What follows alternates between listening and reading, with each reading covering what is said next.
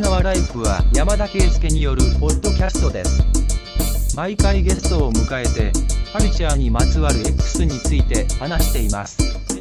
レッツチューンインチューンインチューンインチューンインチューンインチューンインチューンインチューンインチューンインチューンンチューンンチューンンチューンンチューンンチューンンチュ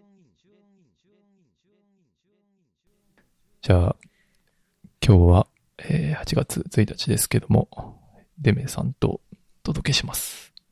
お願いします。お願いします。お願いします。そうか。日本も8月やねんね。ああ、そうね。そっち、あれ？ギリ、ギリこっちまだ7月30日。数時間？うん。い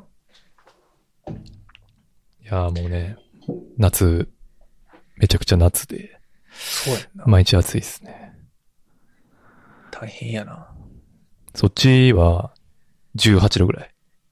そうやな。今日、今日ちょっと暖かくて最高気温20度とかやった。うーん。うん。でも、まあ、昼間は、そうやな、18度ぐらい。日が長いから、あ、一番気温が上がるのが夕方ぐらいで、昼間は18度とかやった。過ごしやすいね。うん。むむしろ寒い。今日もお昼ご飯外で食べたけど、うん。ああの、寒くて途中から上着着たりして食べてた。あ。なんかサンフランシスコだけ異常に寒い。あの、カリフォルニアも結構やっぱり年々異常気象というか、35度超える人が出てきてるんやけど、うん。まあ、でもサンフランシスコはその、海に囲まれててそこに寒流が流れてるから、基本的にはいつも気温はすごい寒くて、サンフランシスコだけピンポイントで。ああ。から、あの、勘違いししがちなやつね。俺が間違え、間違えて、そう。あの、超薄切りいってしまうっていう。そう、俺の上着着てたもんな。そうそう。あれがなかったら死んでたっていう話。そう、あれね、サンフランシスコ初見で来る人全員ハマるわない。カリフォルニアやから行けるでしょって言って、短パンと半袖で来たりして。いやもうだって深めの秋ぐらいの気持ちでいかんと、ちょっとミスるもんな、ほんまそうやな。日本でいう10月後半ぐらいの気持ちで行かないと、やられるな。うん。で、観光地のダサい、アイラブサンフランシスコみたいなパーカーを買わされる羽目になる。僕はちょっとノースフェイスのおしゃれなやつを借りました。まだ9月ぐらいはね、ちょっとこっちも暑くて、たまに30度超える日がほんま数日あったりするんやけうど。ん。まあでもどっちにしてもあの、湿度はめっちゃ低いし、なんか暑くて過ごしづらいっていうのはないな。うん。うん。いいね。こっちはもう毎日30度超え連発みたいな感じだけど。いやー、きついね。まあ、天気いいのはいいけど。うん。はい。まあサンフランシスコは今まだ大丈夫やけど、あの、山火事がね、毎年、乾燥してるから。出れないぐらい、あの、空気が山火事悪くなる日のが最近続いてるから。うん。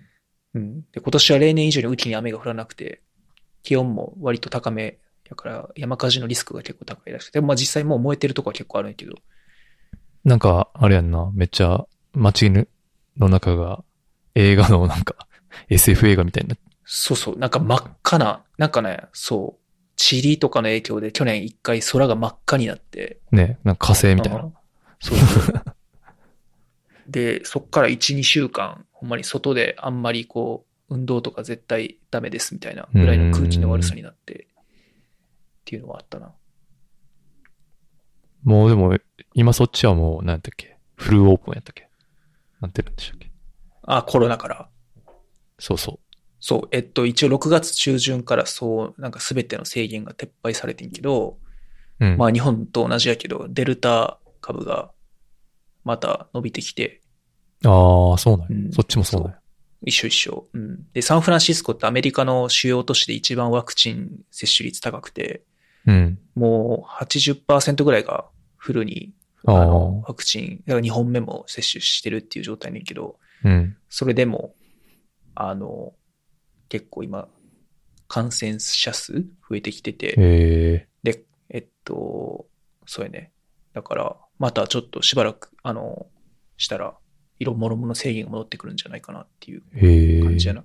なんかワクチン打ってても、えー、重症する確率は10分の1ぐらいになるけど、感染する確率はワクチンしてない人に関して3分の1ぐらいしか落とせてなくて、ああ。うん、3分の1ぐらいまでにしか落とせてなくて、まあだから普通にリスクはあるからっていうことで、まあだから、ね、一時期俺すごい、あの、旅行行ったり、あと久しぶりにこう友達と会ってバーベキューしたりとかしてたけど、うんうん。ちょっとまあ今週、先週ぐらいから、またちょっとしばらくセルフ自粛、セルフ自粛ってなんかちょっとおかしいけど、そう、あの、まだその、だからルール的には何も言われてないけど、あんまり、うん、あの、人と会ったりはしないようにしてる。ええだからちょっとつかの間のワクチン打って1、2ヶ月ぐらいすごい、ちょっとはしゃいだけど。でもそれまでずっとあれやもんな。なんていうか、自粛っていうか、そうそう、法的に。日本より結構厳しいルールがあったから、店も全然開いてないし、うんうん。うん。そうやな。だから、日本はなんかゆる、こう、ゆるーく、こう、各自の判断みたいな感じでずっと来てるから。あれやろ、今そのだから、法的にそこまでするような法律がこう整備されてない？そうそうそう。うん。なんか今そのロックダウン用の法整備が始まっ、をするっていう議論が始まったっていうのを聞いたけど、今週ぐらいに。うんそう。だから、あの、うん分科会とかで、ですねこっちはもう今、大パーティー始まってるから。ね、ケース数がすごい、そうそうそう。今4000とかなってるね。うん。うん。ちょっとビビるよね。まあ、すまあ、それでも人口比比で考えたら全然アメリカの方がやばいけど、うんうん。うん。なんか多分こう相対的な、アメリカはその一番ケースがいってる時が本当にひどかったから、なんか相対的にもう大丈夫やろうってなまあワクチンがうを打った人は打ってるっていうのもあって、そうね完。全に解放ムードになってたけど、全然焦ってる日本の方が状況はいいっていう。なんか、あの、爆発する直前のニューヨークぐらいうん。になってるっていううん。話やけど、まあでもワクチン、高齢者打ってるし、まあこれから9月、10月でみんな打ち終わるから大丈夫でしょうっていう感じかな。うん。いやー、今年の年末こそは日本に帰りたいなと思ってたけど、ちょっとだいぶ雲行き怪しくなってきたな。ああ、確かにね。どうなるな。特にその自主隔離の、その、き今入国した人2週間自主隔離うんが必須になってるけど、うん。うん。そのルールが多分撤廃されないやろうなと。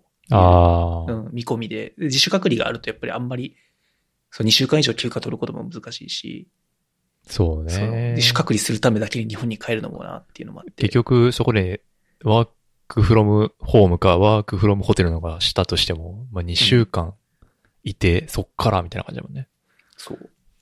結構、時間的にはしんどいよね。うん自由業とかやったらあれやけど、サラリーマンとかやと。そうやな。なんか、親と、まあ、帰るなら親に顔を見せたいけど、うんそもそもおその東京の空港に着くと大阪への移動もできないし、そうね。車でとかやろ。そうそう。まあ、い一本、サンフランシスコから関空に一本だけ直通便があるんやけど、そう、それすごいお金高くて。ええそうなんや。うん。じゃああと、まあ、このデルタ株のね、件が日本とアメリカそれぞれ落ち着かないと、そもそも無理に会いに行くのも結構リスク高いしね。うん。うん。いやー、まだまだ終わらない続きそうやね。感じですけど。まあ、てか、この流れを見てると、ほんまになんか下手すると一生続く覚悟でいた方がいいんやろうなっていう、ちょっと気はしてきた。あうんの、そうであってほしくないけど、うんうんうん覚悟っていう意味では、なんかこう、強力なインフルエンザというか、そうね。毎年ワクチン打って、ワクチン効かなかったり外した年は、より一層制限が厳しくなって、ワクチンがうまくいったタイミングだけ少し解放されて、まあ、人と会ったり旅行したりできて、みたいな。ああ。なんか、そういう生活になっていく可能性は、なんか、あるなっていう。SF 感なんか半端ないな、それ。うん終わりが、ね、なんか、てか、なんかイメージが湧かないもんな。突然、これがなくなるっていうのが逆に。でも、その、アメリカで一旦そういうイメージを共有したんかと思ったけど、そういう感じもないの？うん、まあ、でもやっぱりこの、まあでもアメリカで一番この状況が良くなったタイミングって多分その6月とか。ぐらいやけど、6月頭ぐらいやけど、その時ってもう、あの、インドとかヨーロッパではデルタ株の話が出てきてて、で、イギリスとか、あの、イスラエルでワクチン打った人でも、あ、ワクチン接種が結構進んでても全然止めれてないっていうのはもうニュースになってたから、うんうん。まあ遅かれ早かれアメリカもこうなるなっていうのは分かってたけど、うん。うん。まあ、あれね、いやだから逆に UK スタイルというか、もうフル、関係あるかいっつって。解放してしまうっていう パターンもあるけど。まあなんか冬にこれが起こるよりはいいっていう考え方らしいな。ああ、うんその、UK は。解放されてるからってこと？冬は、乾そう、冬は、うん。まああの、そその密室、まあ冬寒くなって密室で人が集まりやすくなるし、うん。うん。あとはその他の疾患もうん。増えやすい傾向にあって、だから医療崩壊が起こしやすい、起こすリスクが高いから、まあそれよりは今、ああ、感。染をもう広げるなら広げてしまって、うん。でもなんか、あの、感染者数見てるともう、イイギリスはピーク過ぎてるみたいで、ああ、そうなんや。うん。な、なんでかよくわからへん。そうですね。早く終わったらいいけど。うん。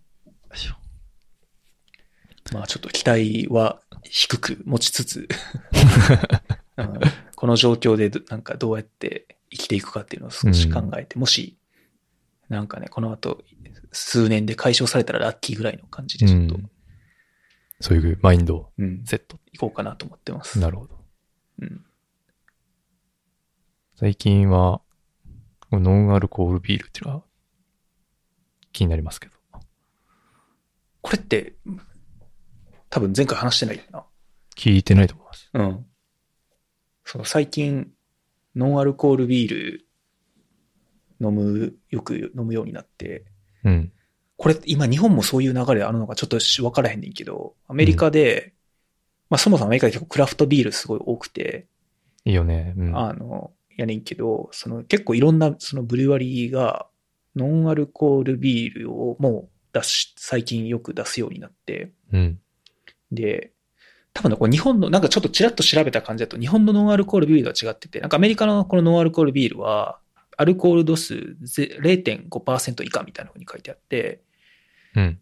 あの、わアルコール入った状態で普通にビールを作って、そこからアルコールを極力抜いた飲み物えみたいな、なんか酒税法の関係で、日本でそれをやると、もうビールっていう扱いになっちゃうけど、アメリカではそうならないー。うんうん。かなんか、なんかそんな話で、で、すごい美味しくて、なんかほんまにもう全然、なんていうの、普通のビールと味変わらないようなのが結構あって、うーん。で、まあ種類もすごい豊富やし、で、これを飲んでて、てかこのワークフロームホームになってから、うん。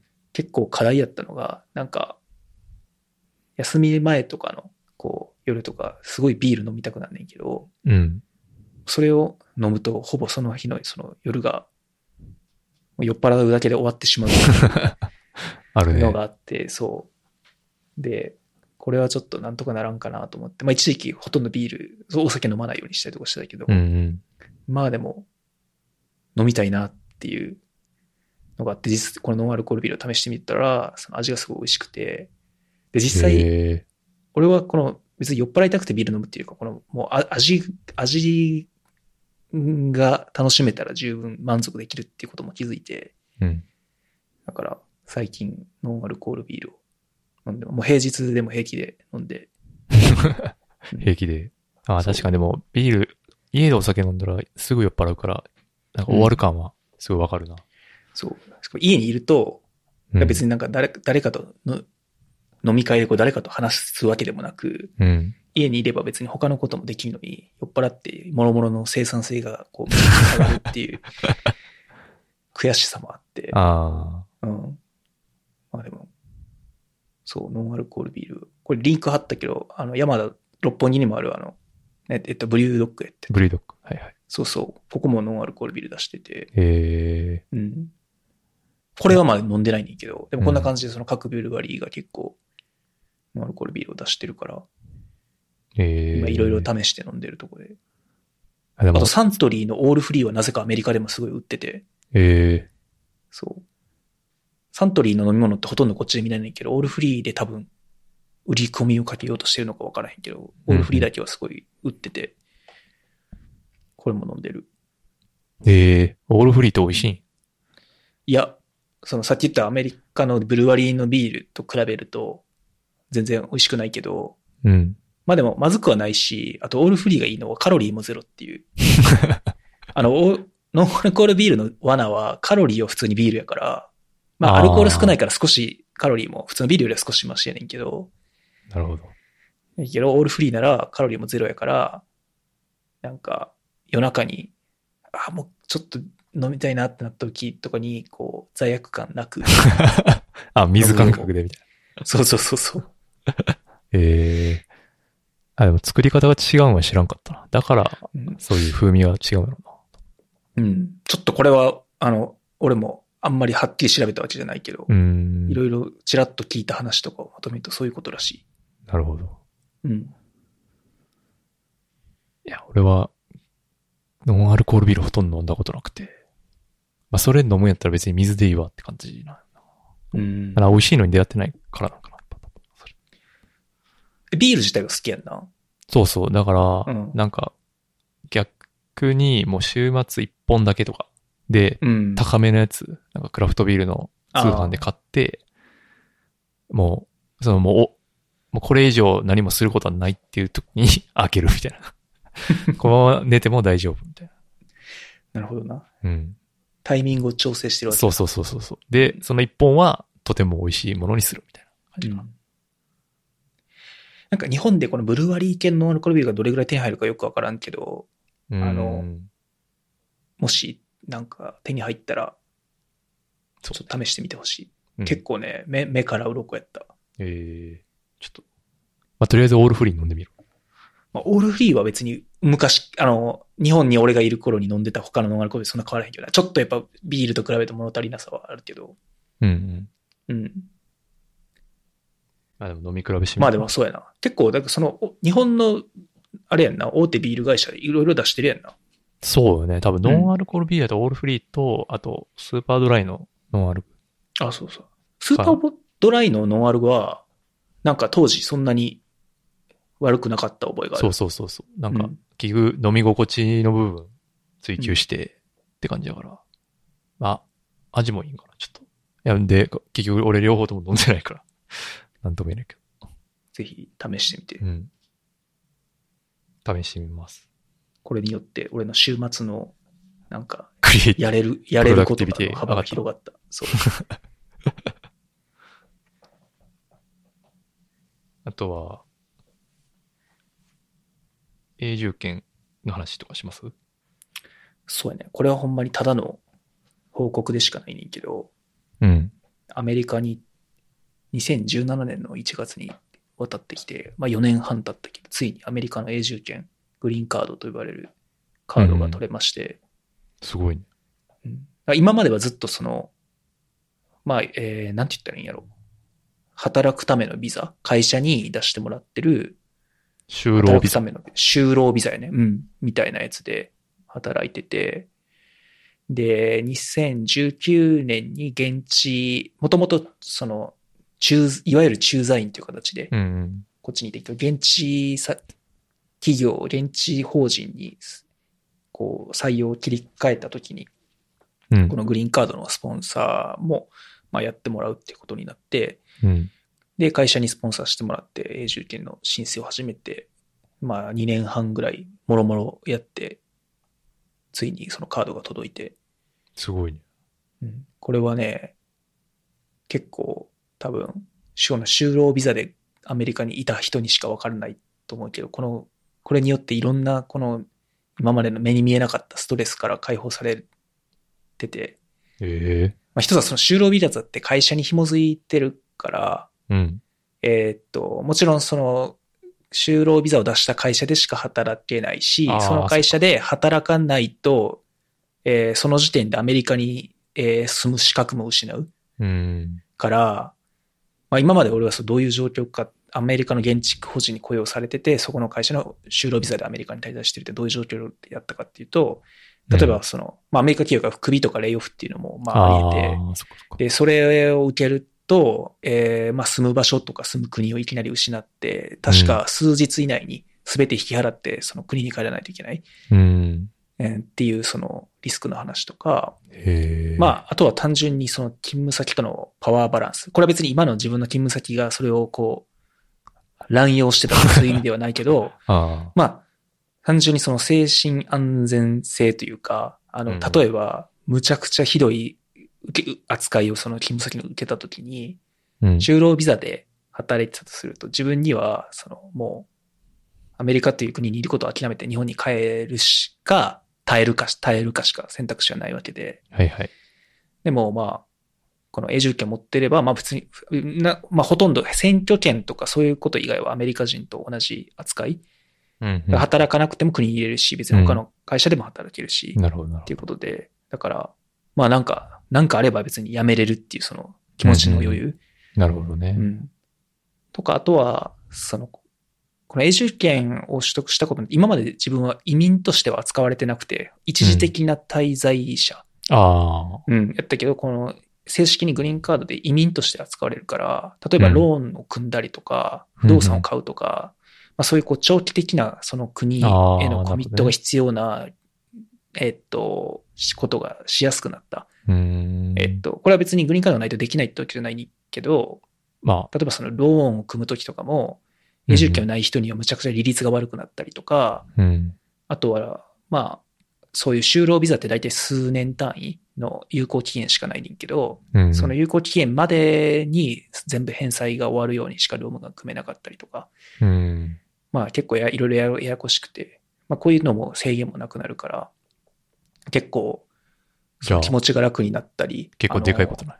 暮らし、そう、安くなったりとかで、うーん。そう。別にね、今、まあまだ取得して1ヶ月やけど、何かその目に見えた変化はあるわけじゃないけど、いろいろ気持ちはすごい楽になった。へえ。うん。なんか、その就労ビザで追い込むっていうのを、あの、バッドブラッドっていう、シリコンバレーの血液検査の会社のドキュメント本で出てたよ。あの、言うこと聞かせるために、うん。その就労ビザで、インドとかから優秀な人が来た時に、うん。そうやってなんか偽装させるっていうか、そいや、こう都合いい結果出ないと困るぞみたいな。入れなくなんぞお前みたいな。話ありましたね。確かに。うん。いやー、俺もね、この自分の話じゃないし、自分の勤務先の話じゃないねんけど、結構こっちで日本人の人の話、うん他の会社で働いてる日本人の話聞くと、うん。某日系企業でこの就労ビザで働いてる人が、うんうん。どうしてもやりたくない仕事をやらされそうになって。断ったら、じゃあもう日本に帰ってもらおうかな、みたいなことをその経営者から言われへて、とか、まあそれでその人は実際に帰って、ええ別の会社に転職して、もう一回ビザ取り直してこっちに戻ってきたっていうかなりこすごい。う、かなりの根性の持ち主けど、あの、結構そういう話は、うんああ。俺も聞いたことある。じゃあやっぱ結構、まあそん、まあそんなカジュアルにはないけど、あるところにはあるって感じか。うん。うーん。怖いなまあでもよかったよ。じゃあじゃあアメリカにずっと居続ける感じですかね。えー、言おうと思えば入れる。その、全然決めてないけど、うん。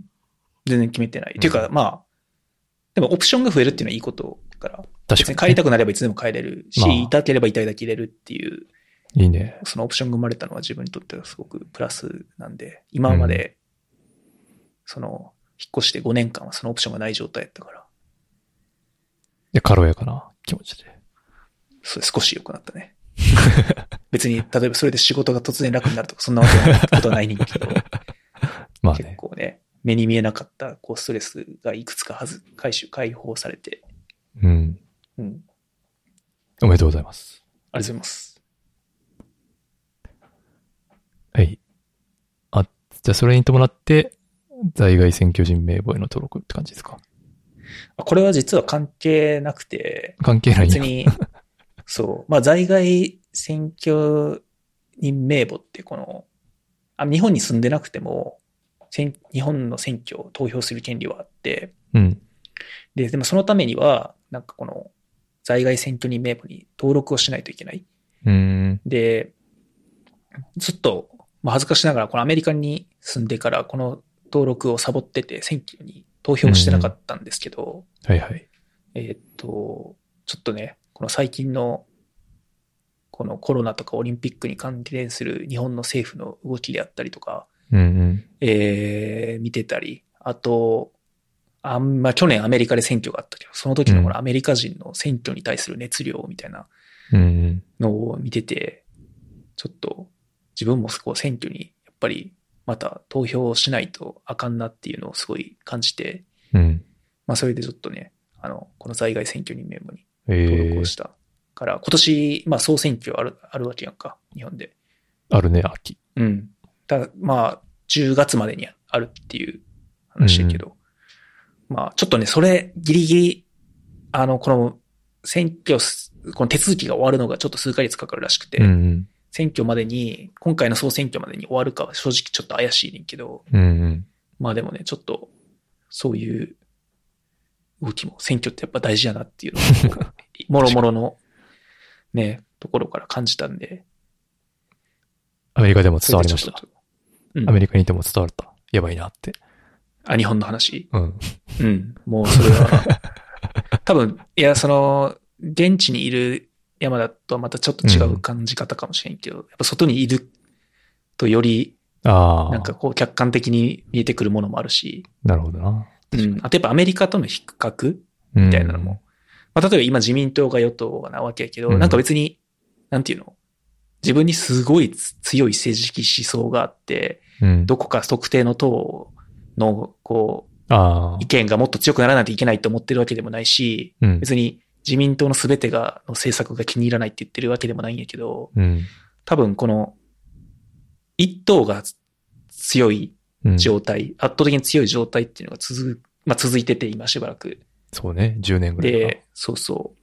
これによって目に見えて、この日本の政治が腐敗してるのが、まあ 見て取れるんで、まあそれはよくないやろうなっていうう。ん。まあアメリカはやっぱり二大政党で、そうそう。まあどっちに転ぶかわからない、毎回。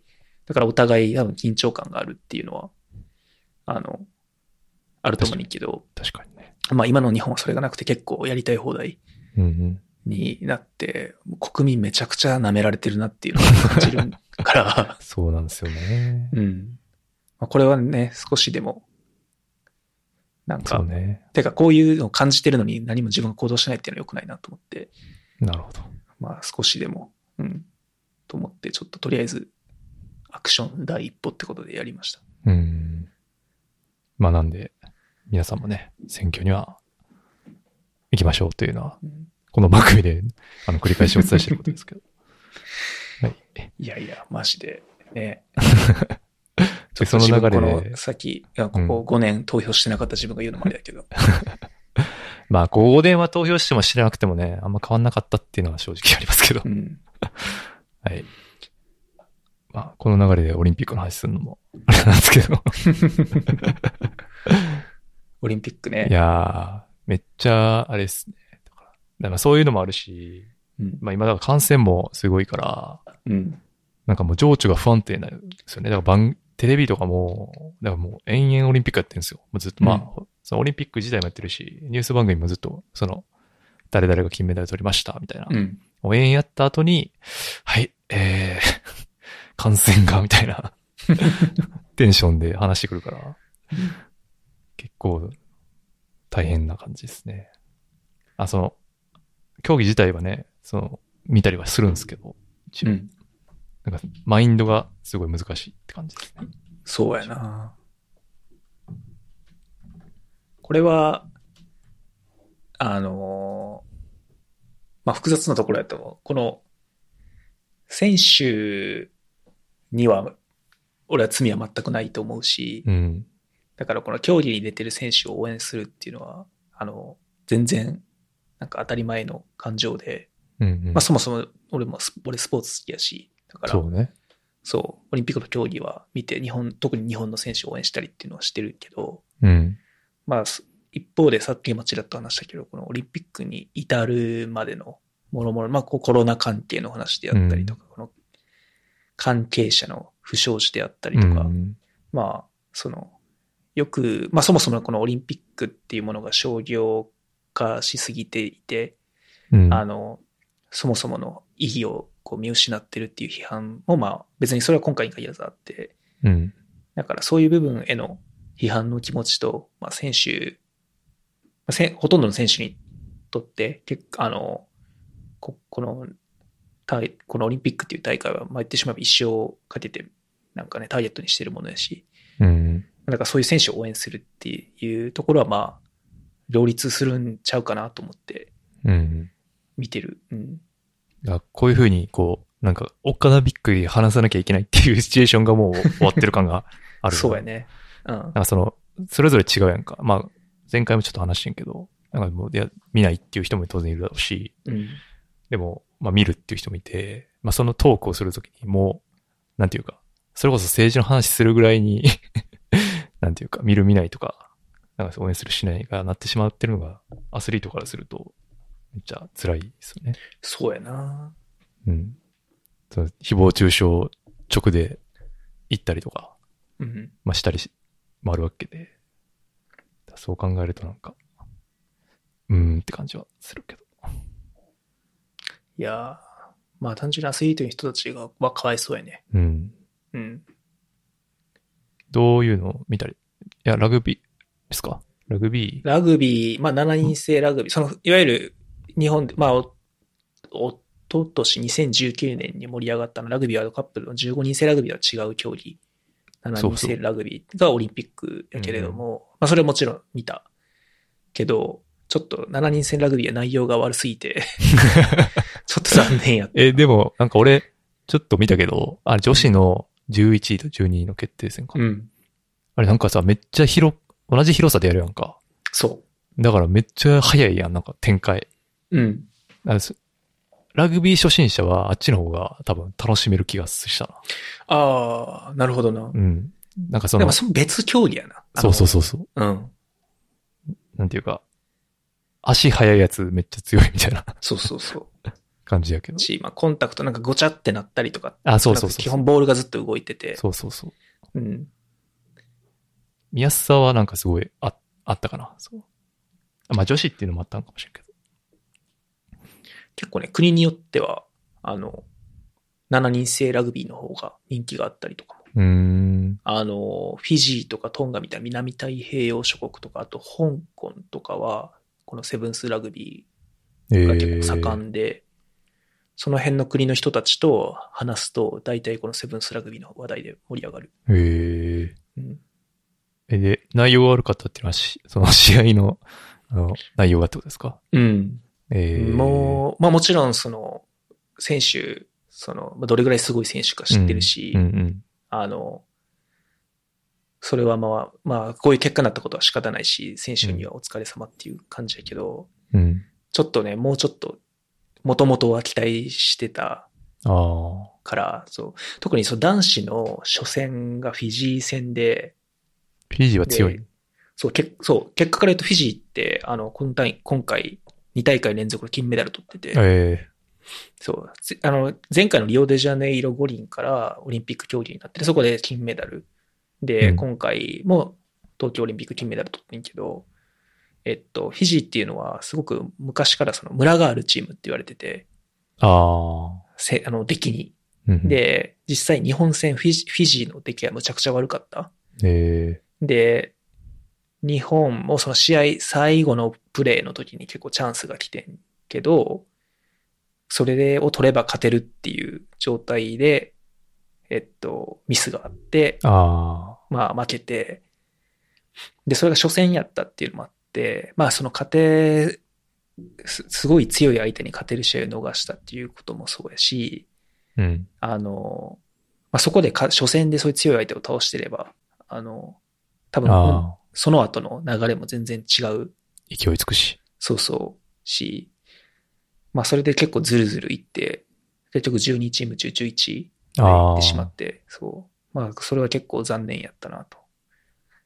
あの、まあ今回その自国開催ってこともあって結構、まあもちろんコロナでいろいろうまくいかない部分もあったけど、結構長期的に男女とも強化してたし、うんうん。あと、リオデジャネイロ五輪は4位やってんね、日本って。あの、えー3位、そう、3位決定戦まで行って、まあそれも負けてしまって結局4位になって、メダルは逃してんけれども、前回はもうちょっと結果が良かったから、まあ、なんとかメダルを狙ってほしいなと思ってたけど、まあそういう期待の高さもあって、ちょっと残念やったな。ええ代表の選手はもう普通の15人制とは全然別の選手ってこと？えーっと、でもほとんどの選手は、えーっと、まあその今の15人制ラグビーのリーグのチームに所属してる人たちや。けど、うん。まあ、やっぱりその選手の特性とかも違うから、うん。特にこの東京五輪直の直前の2年間とかは、そのチームに所属してるけど、ほとんどそのチームには参加せずに、この7人制の強化合宿とかに、ええっと、参加して、だからほとんどその15人制はしてないっていう選手が多かった。えじゃあ一応その特化してたんや。うん。とか、まあも、もっとこここにこう覚悟を決めて所属チームからこう、もう脱退して、ええで、日本、そのラグビーの協会に直接所属して、あー五輪を目指してた選手とか。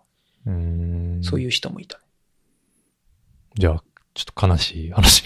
うん、なかなかちょっとね、そういう選手たちが重ねてきた努力とかも含めて考えると、やっぱり残念な、残念でならないね。うーん。なんかね、出し切って負けたというよりも、やっぱりどうしてもミスが目立ったから、ああ、うんそのフルパワーでぶつかって負けたって感じじゃない？うんなんかそうミスで負けたからってことか。そうやね。うん。まあ、もともと7人制ラグビーは日本は、その、ずっと、そんなに世界トップレベルとはやっぱり戦えてないんやけれどね。あの、うんむしろ、リオデジャネイロの時がちょっと良すぎたっていうのもあるんやけど、リオの奇跡的な。うんそうそう。あの、15人制、ここ数年の15人制ラグビーほどは、やっぱりまだ世界とのレベル差はあるな。うん。うん。そっか。僕はね、スケートボード、ストリートって、まあ今すごい話題になったやついやこれ、見ました。面白かったね。見た。見た見た。あ、そう、うん見た。これ、なんかあの、、スト、ストリートの方ね。うんあ、そうそうそう、ストリートの。パークの方はこれからかな、確か。いや、なんか、もう全体的に、もうすごい緩い 感じが。うん。あ、その、あれですよ。そのトリックとかが決まって、めっちゃ面白いってのもあるんやけど、うんなんかこう、めっちゃダラダラしてるんですよ、みんな。競技してるとき。なんていうかな。うん、いい意味のダラダラっていうか、こう、すごいリラックスしたムードだし、まあ解説もすごい、なんていうか、い、なんていうか、ゆるい解説っていうか、なんだっけな、ゴンゼミ NHK の解説出てたそうそうそうそう。うん。とか、その辺の空気感がとても良かったなと思いましたね。だいぶそのやっぱ他のオリンピック競技とのカルチャーの違いを感じたよな。全然違う。まあ、これが多分別に初めてやし、まあ、これが全部じゃないから、例えば、うん。重量上げとか、砲丸投げとか、まあ、で、オリンピックはまあ、一番メインやんか。うんまあ、スケートボードって X ポーツとか、そういう、まあ、もっとでかい大会とかって、代替する大会あるから、っていうのもあると思うけど、まあ、結構みんな、なんていうか、まあ、その競技の特質的にその自分の限界に挑む的なところがあるあるからかもしれないけど、他人となんかめっちゃ競争してるっていう感じがないっていうのが、あくまで自分がトリックが成功するかしないかみたいな感じのがすごい見ててよかったな。なんか競技してんの見ても、こう選手の同士で普通に競技中に話したり褒め合ったりとか。そうそうそうそう。そうそう。してるし、面白いな。うん。うん。あとすごい見てて驚いたのが、その、ススケボーってこんな、その、成功率低いんやと思って、メイク率っていうんですけど。こんで、トップレベルの人もあれぐらいしか成功しなくて、でもルールもちゃんとそれでうん。差がつくようにできてる。あの、上、い7回合計7回スコア出して、そのうち4つやっけ？うん。ランとトリックかな？分かれてて、しか使わないし、そのか点数の付け方もめちゃくちゃこう加点方式で、結構その守りに入った演技をしても全然スコアが伸びないああ、そうね。かようになってて、だから7回中3回大失敗してもいいから、とにかくその攻めるうん。た人、が、攻めてまあそれで成功させた人が、あの、勝つっていうような仕組みのルールなそれ結構見てて面白いなと思って。なんか結構駆け引きはあるよね、あそこね。うんまあその、最後、日本とかだとそんなに攻めなくてもいいとかあったけど、その一個手前、ん？二回目のジャンプとかめっちゃ攻めないと思うみたいな、うん。ダメな状況とか。そういう駆け引きも面白いし、まあでも13歳とか高1とかで、あんななんか、できてしまうっていうのは、またそれすごい話だなと思ったけど。あ、そうそう。あと、選手が、あの、普通に競技中に iPhone で AirPods で音楽聴きながらやってるのがすげえ、あの、新鮮やった。うん。なんか、一応会場も BGM 流れてて、うん。なんか、そのスケボー風みたいな音楽が、まあ、なんていうんかな。まあ、ヒップホップとか、うんと、それ、ヒまあ、それのルーツにな当たるファンクとか、それがそういう音楽がって流れててんけど、多分アメリカの選手とかまあ、そんなん今聞いてなくて、なんていうかもっとこう、何最新のヒップホップとか聞きたいうん。けど、まあ、その内容的にオリンピックだと当然流せないから、まあ、イヤホンで聞くんかなっていう感じだな。てか、聞きながらやっていいんかっていうな、感じも。あれ、アップルからしたらすごい宣伝効果やね。いや、すごいんじゃない？うん。しかも、なんていうか、AirPods Pro じゃなくて普通の AirPods ってね、多分外の音そうそうそう外の音も聞こえないといけないから。ああれってそういう意味なん？やと思うよ、と。なんでなんかなと思ってたけど、結局、うんそう。あんまり、ツイッターとかで調べたけどよくわからなくて。じゃないんかな。多分開放型やから、うん、AirPods は。あそういうことか。うん。なんか、プロじゃないとさ、あの、うん。落ちへんのかなって、なんであれ、普通の AirPods より落ちないのかなと思って見てて。ああ。あ。もしくは見た目がクールだからっていう可能性もある。俺もね、それが一番有力やなと思った。あの、プロは耳からの見え方がダサいっていうなんかあんのかなと思って。ああ、いわゆるうどんの長さがちょっとそうそう。そうそうそう。うどんが長い方がいけてるっていう。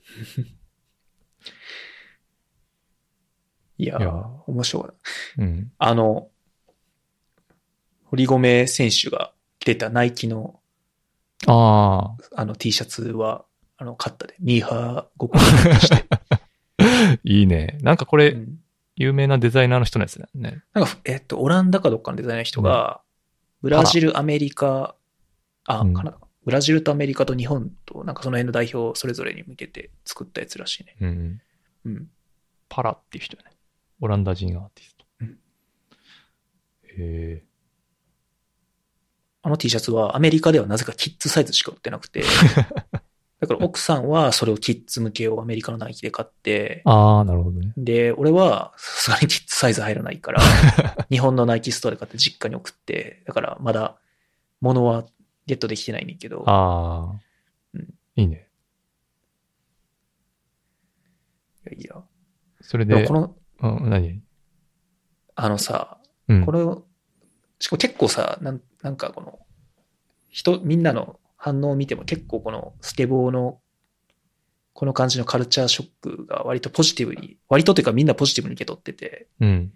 なんかこれ結構、世の中の雰囲気結構変わってきたなっていうのをすごく感じた。あの、まあ。比較難しいかもしれないけどさ、日本でスケボー、あスノーボーが冬あったね季五輪で出てきた時に、結構ネガティブな、まあそれは選手の、その多分違い、なんか結構スノーボードの選手一部マスコミに悪態ついたりしてたから、まあ、もちろうんん同じではないねんけど、結構確かに。反応がすごい今回ポジティブやったから、そうね。これはいい、いい変化やなと思ってちょっと見てた。確かに。うん言葉遣いとかなんか言われてたもんね。うん。昔は。スノボー、あと、格好とか。そうそうそうそだって、イヤホンとかしてたら、絶対言われ、う。うん。言われてそうやんな。ま あ堀米選手はたまたましてなかっただけやけど、うん。絶対言ってたやん。いかがなものか、つって。そうそう。カツ入れられてたよ。まあ、かつは半分ギャグやからまだま、ましで。やけど、なんていうかね。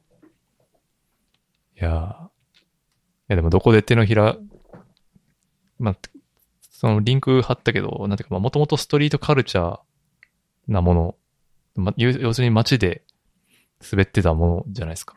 まあそれがパークができて、まあそれで競技化していくっていう流れがあって、でも、なんかそのニュースでもやったけど、その、そこのパークで金メダルを祝う割に、まあちょっと出たら、スケボー禁止ってどこのとこにもいっぱい貼ってあると。全然だからススケボー、スケーターに対するリスペクトが全然ないから、まあこういうとこでちゃんと結果出したいって堀米選手は確か言ってて、うん。えらっと思った。すごい。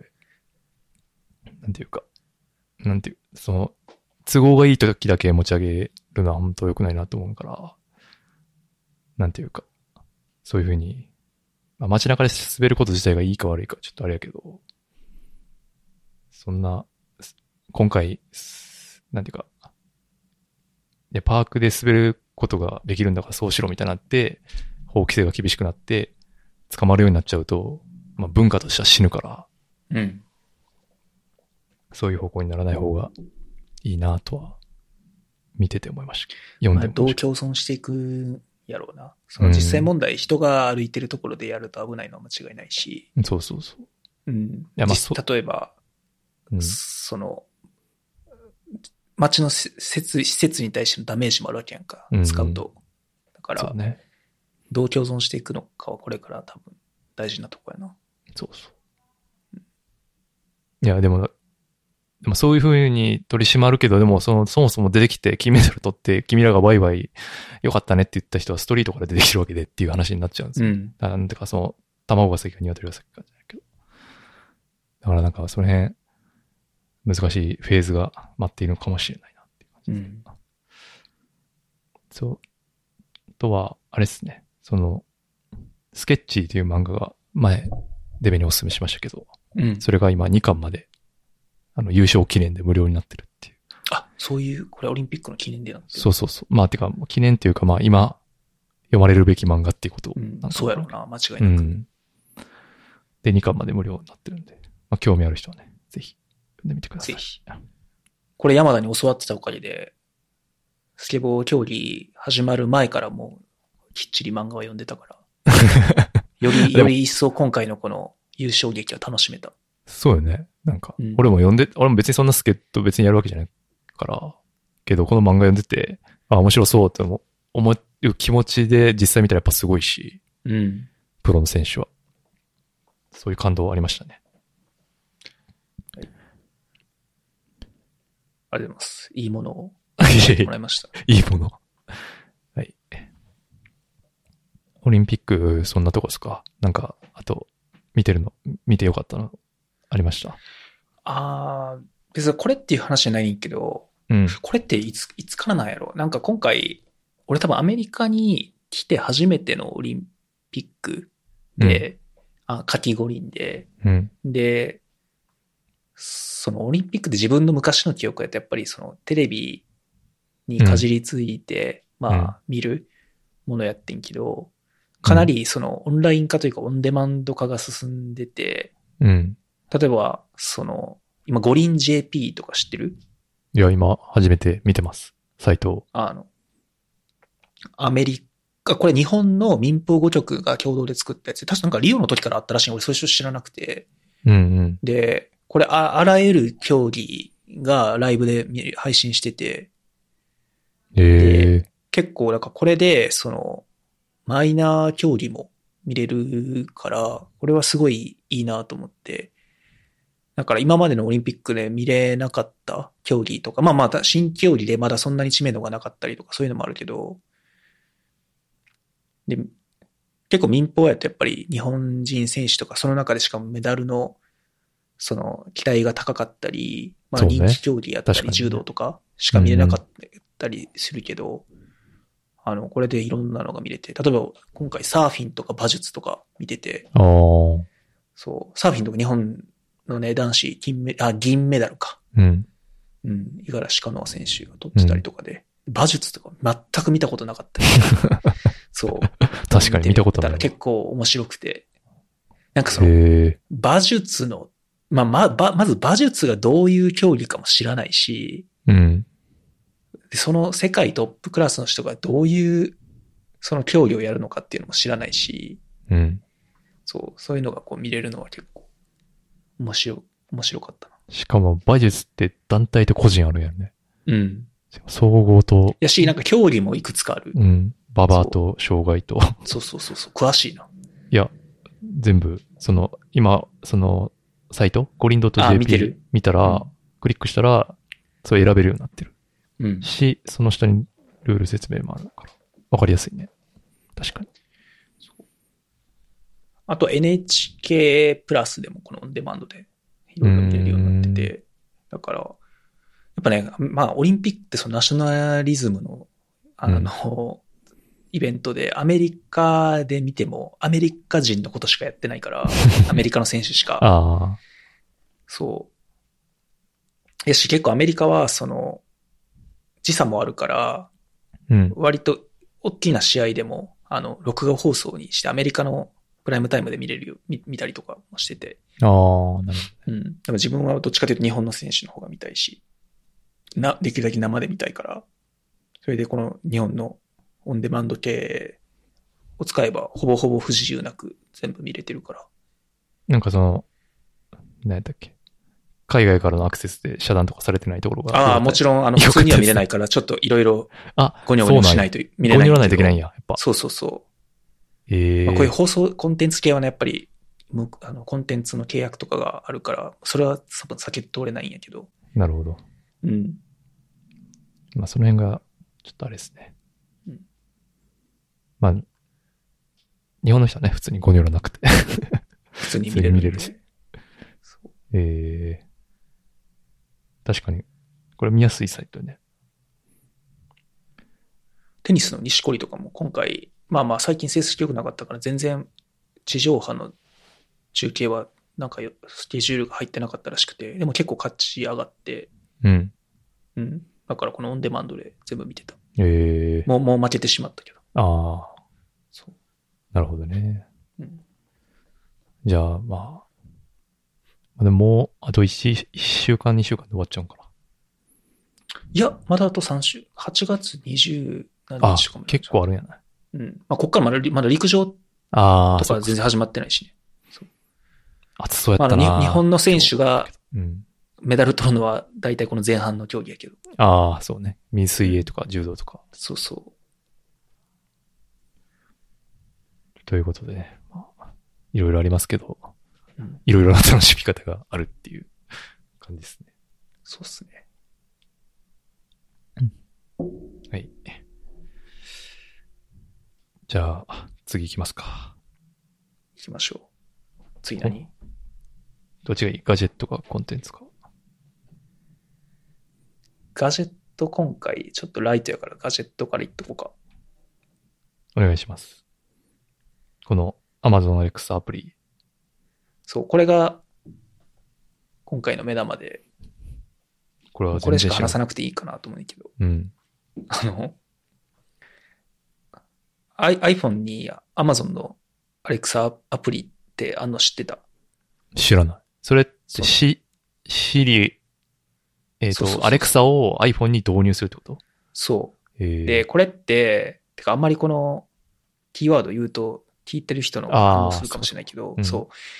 これってその、このデバイスを設定するために使うアプリで自分はそれにしか使ったことなかったんやけど、うんうん実はこいつが、そのアマ、まあ、アマゾンのアカウントとで連携されてるから、こいつが Kindle の本にアクセスできるようになってて。しかもそれを音声で読み上げてくれるのね。ええで、あの、例えば iPhone の Kindle アプリで、うん iPhone の iOS 側の音声読み上げ機能を使うっていうのは今までも普通に、今までもまあ普通できるわけ。俺はそれが、その成功法というか、法やと思ってて、うん。あの、時々、あの、まあ、みあの耳で聞きたいなっていう時は、それを使って Kindle の本を音声で聞いててんけど、うん。あんまり出来が良くなかいのと、あの、iPhone をつけっぱなしにしてないと止まってしまうっていうのがあって、あんまりつ、その、あんまり使い物にならなかったよね。うん。でも、この、Amazon の、この、ああの、アプリを使うと、えー Amazon 側の、この、読み上げ機能を使って読んでくれて、しかも、iPhone、普通にそのオーディオとして読み上げるから iPhone を閉じても他のアプリを開いてもずっと読み上げを続けてくれて。バックグラウンドできるってこと？そうそうそうそう。で、まあ、機械音声やねんけど、で、うん漢字の見方もちょくちょく間違うけど、結構良くて、普通に本の内容は理解できるぐらいで、あんまり難しい本じゃなければ。ああ。そう。で、これによって iPhone の、ああ、だから溜まってた Kindle の本の、その、消化スピードが結構上がった。ええそう。あ、すさっき言ってなかったけど、その6月ぐらいからこの、あの、オフィスに通勤を再開してて、ああ。これ結構ちょっとややこしいねんけど、なんかビザ、この永住権を取った人は、ちょっと今法律的な問題で、ちょっとしばらくオフィスに通わないといけないっていう。うちの会社はまだリモート勤務やねんけど、うんうん。今ごくごく数人だけオフィスに行ってて、言ってるんよ。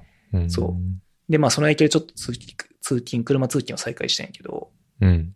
で、これを使うことによって通勤中も本が読み進められて、ああ、なるほど、ね。まあしかもその、Kindle と直接連携してるから、実際にこの普通に Kindle で読んでる進捗とシンクされてて、おー、だから、あの、ここまで文字で読んで、そこから途中から音声に切り替えるとか、音声で読んだ分はもちろん本のその Kindle 側もちゃんと進んでるから、文字で読むときはそこから再開できて。ってなってるから、そう、かなり便利で、えーこれ、それなんかぎ技術系の本とか？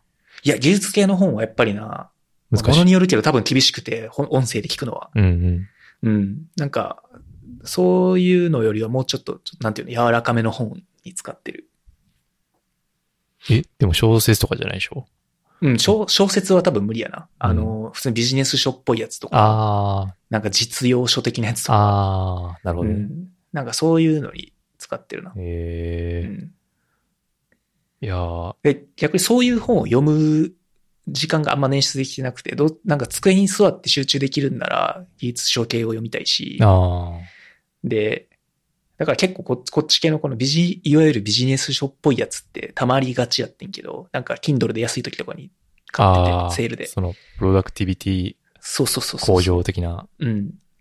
やつか。で、そっちは音声で聞いても十分理解できるから、それで読め。英語系の、なんていうか、本とかでも、うん。本、め英語の本文字って追うのしんどいけど、うん。ポッドキャスト感覚で聞けたら読めるかもってちょっと思ったりするから、まあそういうのはいいんかな。一回試してみると。ちょっとやっぱ機械音声が最初違和感あるけど、だんだん慣れてくる。なるほどな、うん。し、なんていうの、その、機械音声がやる特定のミスとかを、うんもう、こっちがこう対応して、ああ、こういうこと言ってるってことは多分本はこうやねんなっていうところ変換ができるようになるから、なるほど。えー、そうぜひ試してみてください。あの、アレクサアプリか。そうそうそう。えー、ちょっとなんかね、ちょっといく、多分コツがいろいろあって、あの、基本音声操作しかできないから、うん。例えばスピードを、読むスピードを上げるとか、うん。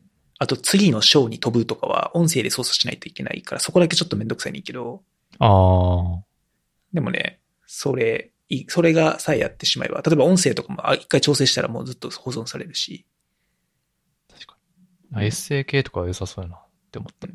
一人語りのエッセイ。そうそうそうそうそう。でオーディオブックじゃないから、ど。うん。あの、目次とか出典を延々読み上げられたりすんねんけど、でそういうところは、その音声操作で章を飛ばしてしまえば、もしくは、Kindle 側のアプリで、その、飛ばしてしまえば、音声側も飛ぶから、うん。うん。っていう使い。だから完全に、あの、オーディオブック、えっと、なんて言うんだっけ、あの、Amazon のオーディオブックのサービス。オーディブルあ、オーディブル、そう。あれとは、だいぶクオリティの差はあるねんけど、この、うん。実際の本、書籍、あの、オーディブルって、オーディオブックと普通の本と完全に独立してるけど、あの、この、金、えーこっちのアプリで読み上げるのは、本当にその、この、Kindle の書籍版を読み上げてるから、そことの連携とか、そっちの資産をそのまま使えるっていうのですごくいい。なるほど。いや、もともとオーディブル契約してたけど、これでやめた。うんこれが使い物になるってことが分かって。オーディブルってなんかさ、その、感情がこもってる感じするやん。そうそう、プロが、プロの人が読んでるからな。あれが逆に俺は無理やねんな。あだからそっち、なんか、そっちの機械的な方がまだま、あ、うん。聞き、いいかもしれん。うんか感情ゼロやから。そうそうそうそう。うんなんか、あの、でもフィードリーの RSS をポケットっていうのに保存して読んでんねんけど、うんポケットも読み上げがついてて、で英語の記事とかの読み上げはかなり、なんていうか、何リスニング教材としてはうん。いい感じになるから、たまにそれしたりとか、一時期してたな。なるほどなニュースと。か。かな。でも日本語のはね、ちょっとやっぱ、なんとかかんとかで、なんとかなんとかです、みたいな、その、あまり機械機械しすぎててちょっとしんどいって感じだったけそうやな。英語の方が、まあその辺はやっぱ進んでるような気ど。がする。そうそうそう。やっぱうんまあ、なんていうか、その投入される量が違うから、うん。学習量として。アマゾンのやつも、まあまあ違和感はあるけど、うん。iOS の読み上げよりは自然な感じをするな。なるほど。まあちそょっと、の Amazon があの AWS で提供してるのを多分流用してるんやと思うけど、だからまあそれなりにちゃんとした音声読み上げ機能を使ってて、ちょっと読み上げさせてみようか試してみて。な。うん。これホームポットミニも気になりましたけど、買ったってことですか？そう、これ、ホームポットミニずっとスルーしててんけど、うん。だからクレカの特典でうん。100ドルのものを電気屋で買うと50ドル返ってくる、かける2っていうなんか特典が、あの、半年ぐらい使えるか特典が電気屋で家電買わないから、うん。そう、これ、この特典が消えようとしてて、でもちょっともったいないからなんかないかなと思ったら、ホームポットミーって1個100ドルうん。で、どこで買っても100ドルアップル製品やから、あで、あ、ホームポットミニいいやんと思って、ホームポットミニを2個買って、あ。ああ、だから半、実質半額でだから2個買えた。うんうん。そうそう。っていうのでちょっと手に入れてんけど、結構、いいあの、思ったより良かったっていうのは、何よりも、あの、AirPods と同じで iOS とか Mac との連携が良くて、ああ。そう、同じように、あの、結構簡単に音声の出力先として切り替えられるし、で、二つ買ったことによって、その二二二つでステレオになるんやけど、うん、うん。このサイズから結構想像できないぐらい音が良くて、ええだから、今デスクにすっとスピーカーなかったんけど、そうデスクに2つ置いて、だから仕事中に音楽かけたりとかするのに使ってるんやけど、ええあ、いいね。そう。うん。これなんか複数個使って、確かね、もっと2個より増やせるはずやけど、俺はとりあえず2個で使ってて、ああ、5.1ちゃん的な？そうそうそなるほど。まあ、確かフルセットのそういうやつ揃えるよりも1万円のやつ5個で それ再現できるんだったらいいよね。うん。5万ですもし。そうそう。こええれは、かなり iOS との連携がいいんで、まああの、AirPlay のスピーカーも似たような感じやけどね。AirPlay に対応してるスピーカーもけど、なかなかいいです、これは。ええちょっと、まあ、今ぶ、私はそういう、え、Google ホームミニやから、そうね、だからホームポットミニが、そういう、おあの、Google のアシスタントサービス使えるんやったらいいけどな。そうやな。ああ、だから、このホームポットもそのボイスアシスタントついてるけど、それは俺も全然使ってなくて、うん。もう単純にスピーカーとして、ってことですね。なうん iPhone と連携が優れてるスピーカーとして使ってる。ど。なるほど。うん。場所もあんまり取らへんし。まあ、だアップルのエコシステムで、なんかスピーカー考えてる人は、めっちゃいいってことですね。うん。なるほど。いやーそっか。ちょっと欲しくなるけど、絶対使わへんから絶対買わないようにしようと そう、俺も欲しいけど、思う。使わんし、いらんなと思ってずっとスルーしてたけど、うん。うん。あ、そういう、まあ半額ならいいかなと思って、まあリセールもそうそうそう。やろうと思えばできるし。うんなるほど。結構いいです、これは。じゃあ、おすすめっていうことで。はい。あ、あの、Apple TV とも連携、Apple TV の音声の出力にも使えるらしくて、うーん。うん。けど、あー俺は Apple TV は持ってないから、あ、そうそれには使そう、使ってない。単単純に Mac とか iPhone からの音声出力。出力ってことですね。うんなるほど。はい。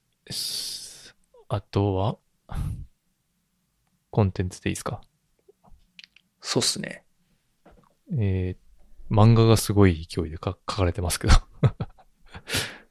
漫は？画、いつやっけ、これ。最後話したん、3ヶ月ぐらい前やっけ？なんか、うん、そう。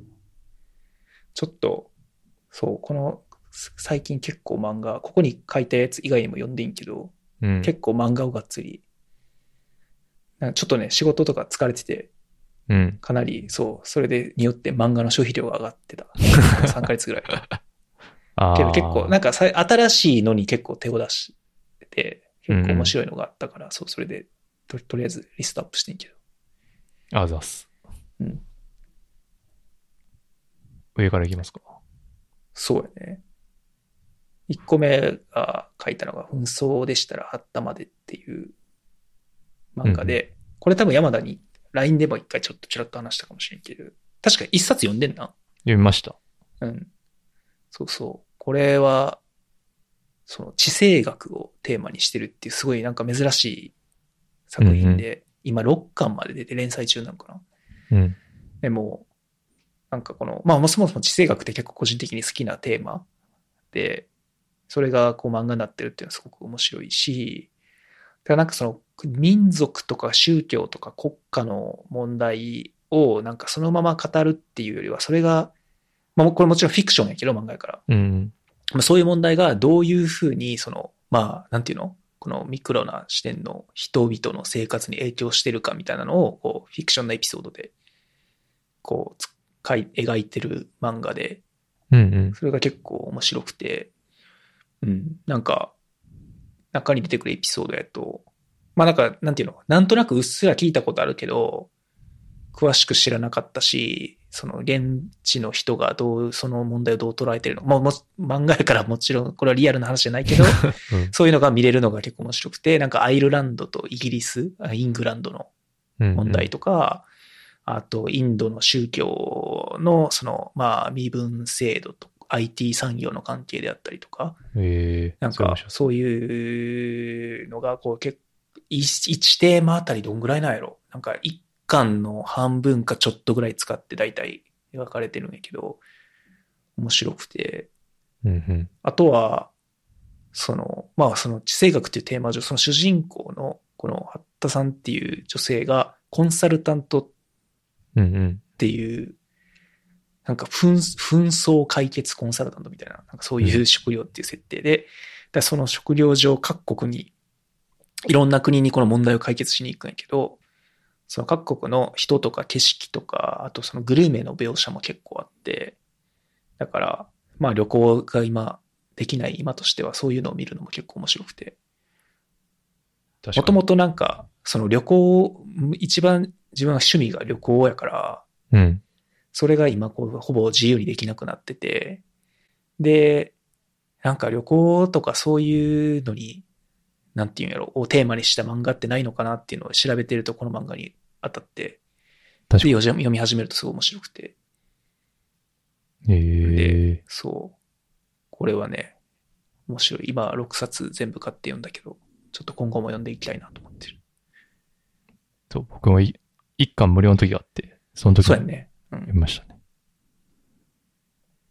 なんか、なんやろ。すごいし、取材量半端ない。勉、勉強に近いね。ちょっとだけどまあ、そのアクションとか、そういうのが入ってるから、すごい読みやすいって感じですね。そうやね。なんかその硬い漫画ではないね。そうそうそう。うん。なんか、硬くしようと思えば、いくらでも硬くできるテーマを、なんかすごい、ちゃんとエンタメにしてくれてるって感じです、そうそうそう。面白いです。う。うん。ちょっと僕はね、あの、仕事が近いっていう、まあ近くはないんやけど、なんか、その、取材、その対象の国を調べて何かするみたいなうん。ちょっと仕事にちょっと近しい部分がいちょっとあって、あの、なるほどな。それで、ちょっと仕事思い出すから、無理やな、思いました。俺は仕事からのリフレッシュのために。確かにそういう意味では、ちょっと難しいのかもしれない。人によるっていう。はい。うん次書いてあるやつめっちゃ本屋で見るやつですね、これ。女の園の星。あ、これ読んだ？いやー、これだから、もう何回も手に取って、うん。うーんっていう感じです。あ、じゃあ、え、何？ちょっと何話か立ち読みしたりとかはしたんいやいや、買おうかな、買わんとこかな。なるほどな。なこの一個前に出てる、なんか読み切りの一冊、あ、カラオケ行こうみたいなやつじゃない？そうそう、カラオケと、あと、夢中さ君に。にうん。そで、夢中さ、君にが出た時に、これめっちゃ面白そうと思ってるうちに、この新しい、その、連載のが出てきて、今悩んでるとこなんですけど、これ面白いんですか？これはめっちゃ面白い。ええあの、うん。これなんて言うんだシュール系のギャグ漫画っていうのかな？なんかちょっと、そうっていうとちょっと違うねんけど、うん。まあ、結構ギャグ、ギャグ漫画で、えいや、この作者はどうやってこんな話思いつくんやろっていう感じでー、、ええっと、もうほんまにこれもちょっと仕事で、仕事とかのしんどい気分をかなり晴らしてくれるーいいやつ。漫画で、まだ2冊しか出てないけど、そうね。2巻まで。うんすごい面白かった。多分な、これちょっと一部のエピソード、いい1話か2話ぐらい無料公開されてるから、それ見てみたらいいと思うねんけど、うん。もうね、1話目、1巻の1話目からめっちゃ面白いから。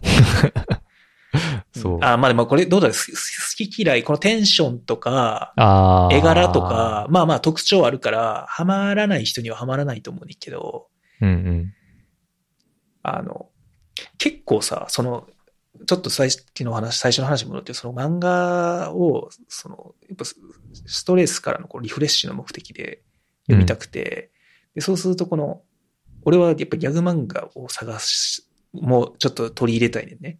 あ、なるほどね。はいはい。で、でもやっぱギャグ漫画ってすごい難しくて、むずいね。あの、その笑いの方向性とかツボが自分にはまらないとただただ苦痛やん。い やし、例えばあと名作と言われてるやつでも古いやつやと、もう今とモラルの感じとかが違う、モラル感とか違いすぎて全然笑えなかったり、不快やったりとかうん。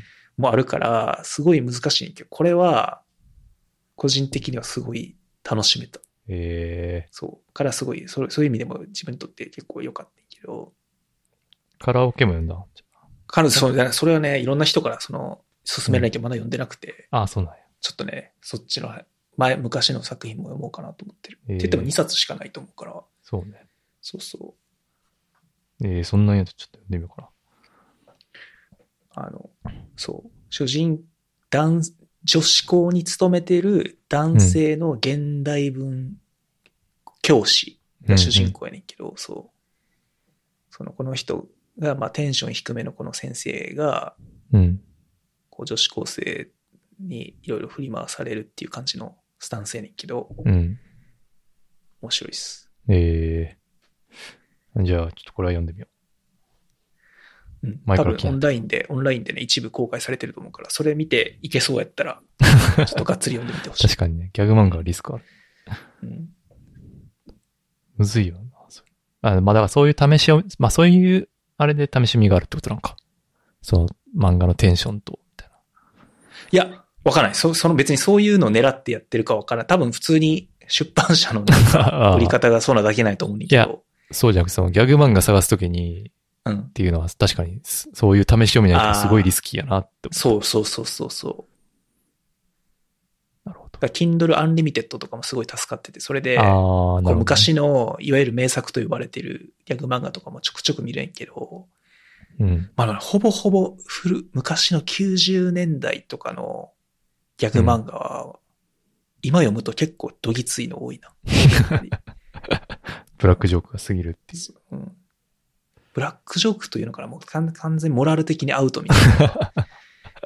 あの、オリンピックの開会式周りのあの感じじゃないけど、ああ、なるほどね。結構やっぱ当時の価値観まああの人たちは当時の価値観からアップデートできてなくて、まあこういう問題だろうっていうけど、まあそれがこう、もろに、それが全盛期やった頃のこのエンタメ作品を見るっていうのは結構覚悟いる。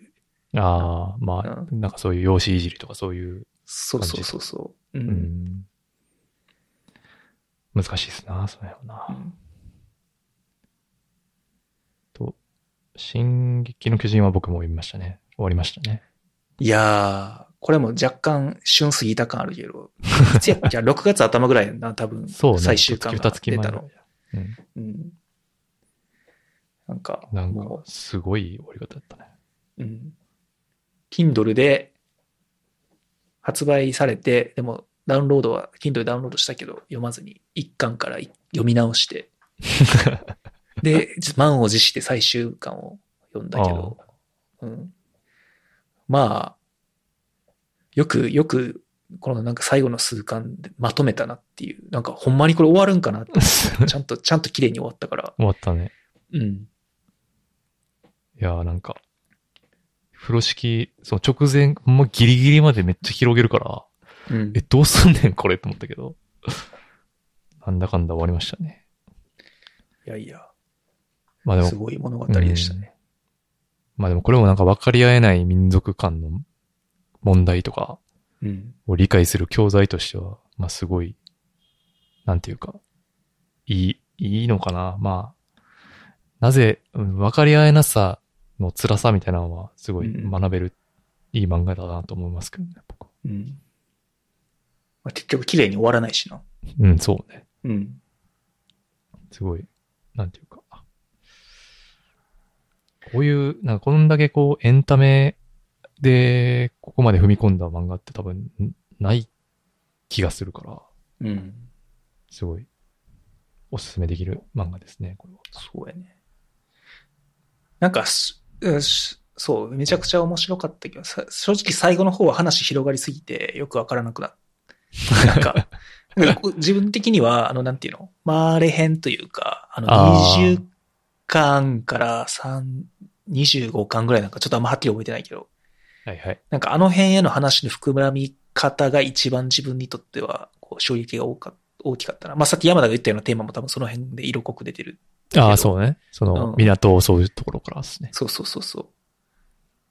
けど、まあでも、どう終わるか見えなかったけど、うん。あこう、なるほどなっていう。うん。うん、ちょっと、記憶いじれる云々のところからちょっと、おやっていう。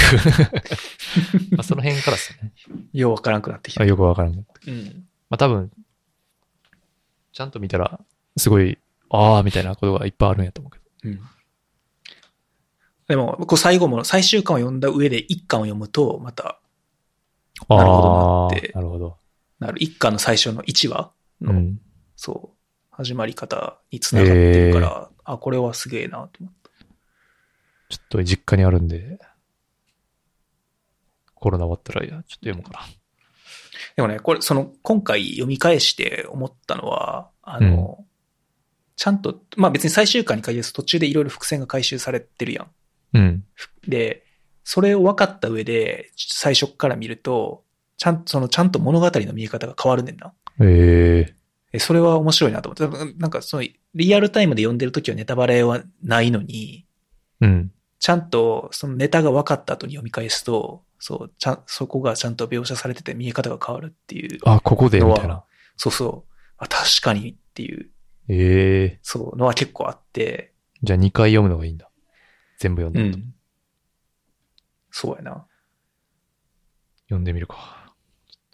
ぜひ読み返してみて、最初から。最初から。うん紙の本が、全部紙で買ってるんですけどね。まあそれがちょっと、はい、すべての範囲だ時が、連載もの紙まあでも言うて34冊やろ。そうそう。うん。いいんちゃうあの、うんもう、まあ、ワンピースみたいになってたらさ、きついけど。ああ、確かにね。うん。あと、ペリリュー、楽園のゲルニカって。そう。これは、正直まだあんまり語れることがないねんけど、読み始めたばっかで。っていうのもこれな、一巻が、まあ一巻今、Kindle で半額になってんねんけど、かつ、一巻が無料でも読める。あの、ウェブで無料でも読めるようになってて、アマゾンから。ええで、あ、まあ、期間限定無料ってなってる。そうそうそう。で、読んだ上で、今、多分これね、ちょうど最近完結したみたいで、11巻とかまで出てるのかな。ええてか、こんなブラウザでし、なんか試し読みできるようになってんね、アマゾン。すごいな。そうそう面白いな。うん。で、そう。だから試し読みをして、まだだから俺も1巻しか読んでなくて、ただ1冊読んだ上で11巻まで全部買って、これから読もうと思ってるんだけど、あの、これ第二次世界大戦か太平洋戦争やね。太平洋戦争末期の、うん。日本が劣勢になった後の、その、えーっと、ベベリリュー島かうんっ。ていう、あの、島の話で、あの、結構意外とさ、第二次世界大戦、太平洋戦争をテーマにした漫画ってあんまり多くなく、ないけど、うん。その、そう、これはそこをテーマにしてて、まあ日本目線で、の話で、これ、ちょっと見てるけど、うん話の内容と絵のトーンが。そうそうそうそう、それが、てかこれ、絵がすごい可愛い絵柄で、うん。でも話はめちゃくちゃ残酷で、まあ、その、な。敗戦、日本が敗戦していくところの話やから、しかもその海外の孤島の話でしょ、これ。そうそうそう。まあ当時まだなんか日本の領土うん。やった場所そう。うん。やけど、そう、そういう話で、だからこの、この絵やからこそ読めるっていうのはあると思うねんけど、うん。うんうん結構、このいやね、、逆に怖いわ、なんか。このタッチで、あ、どういうテンションで展開していくの？かと思っちゃううんちょっとこれをね、全部読んだ後もう一回話すことになると思うけど、あの、えー、読んでみる。とそう。うん。りあえず一巻読む読めるもんね。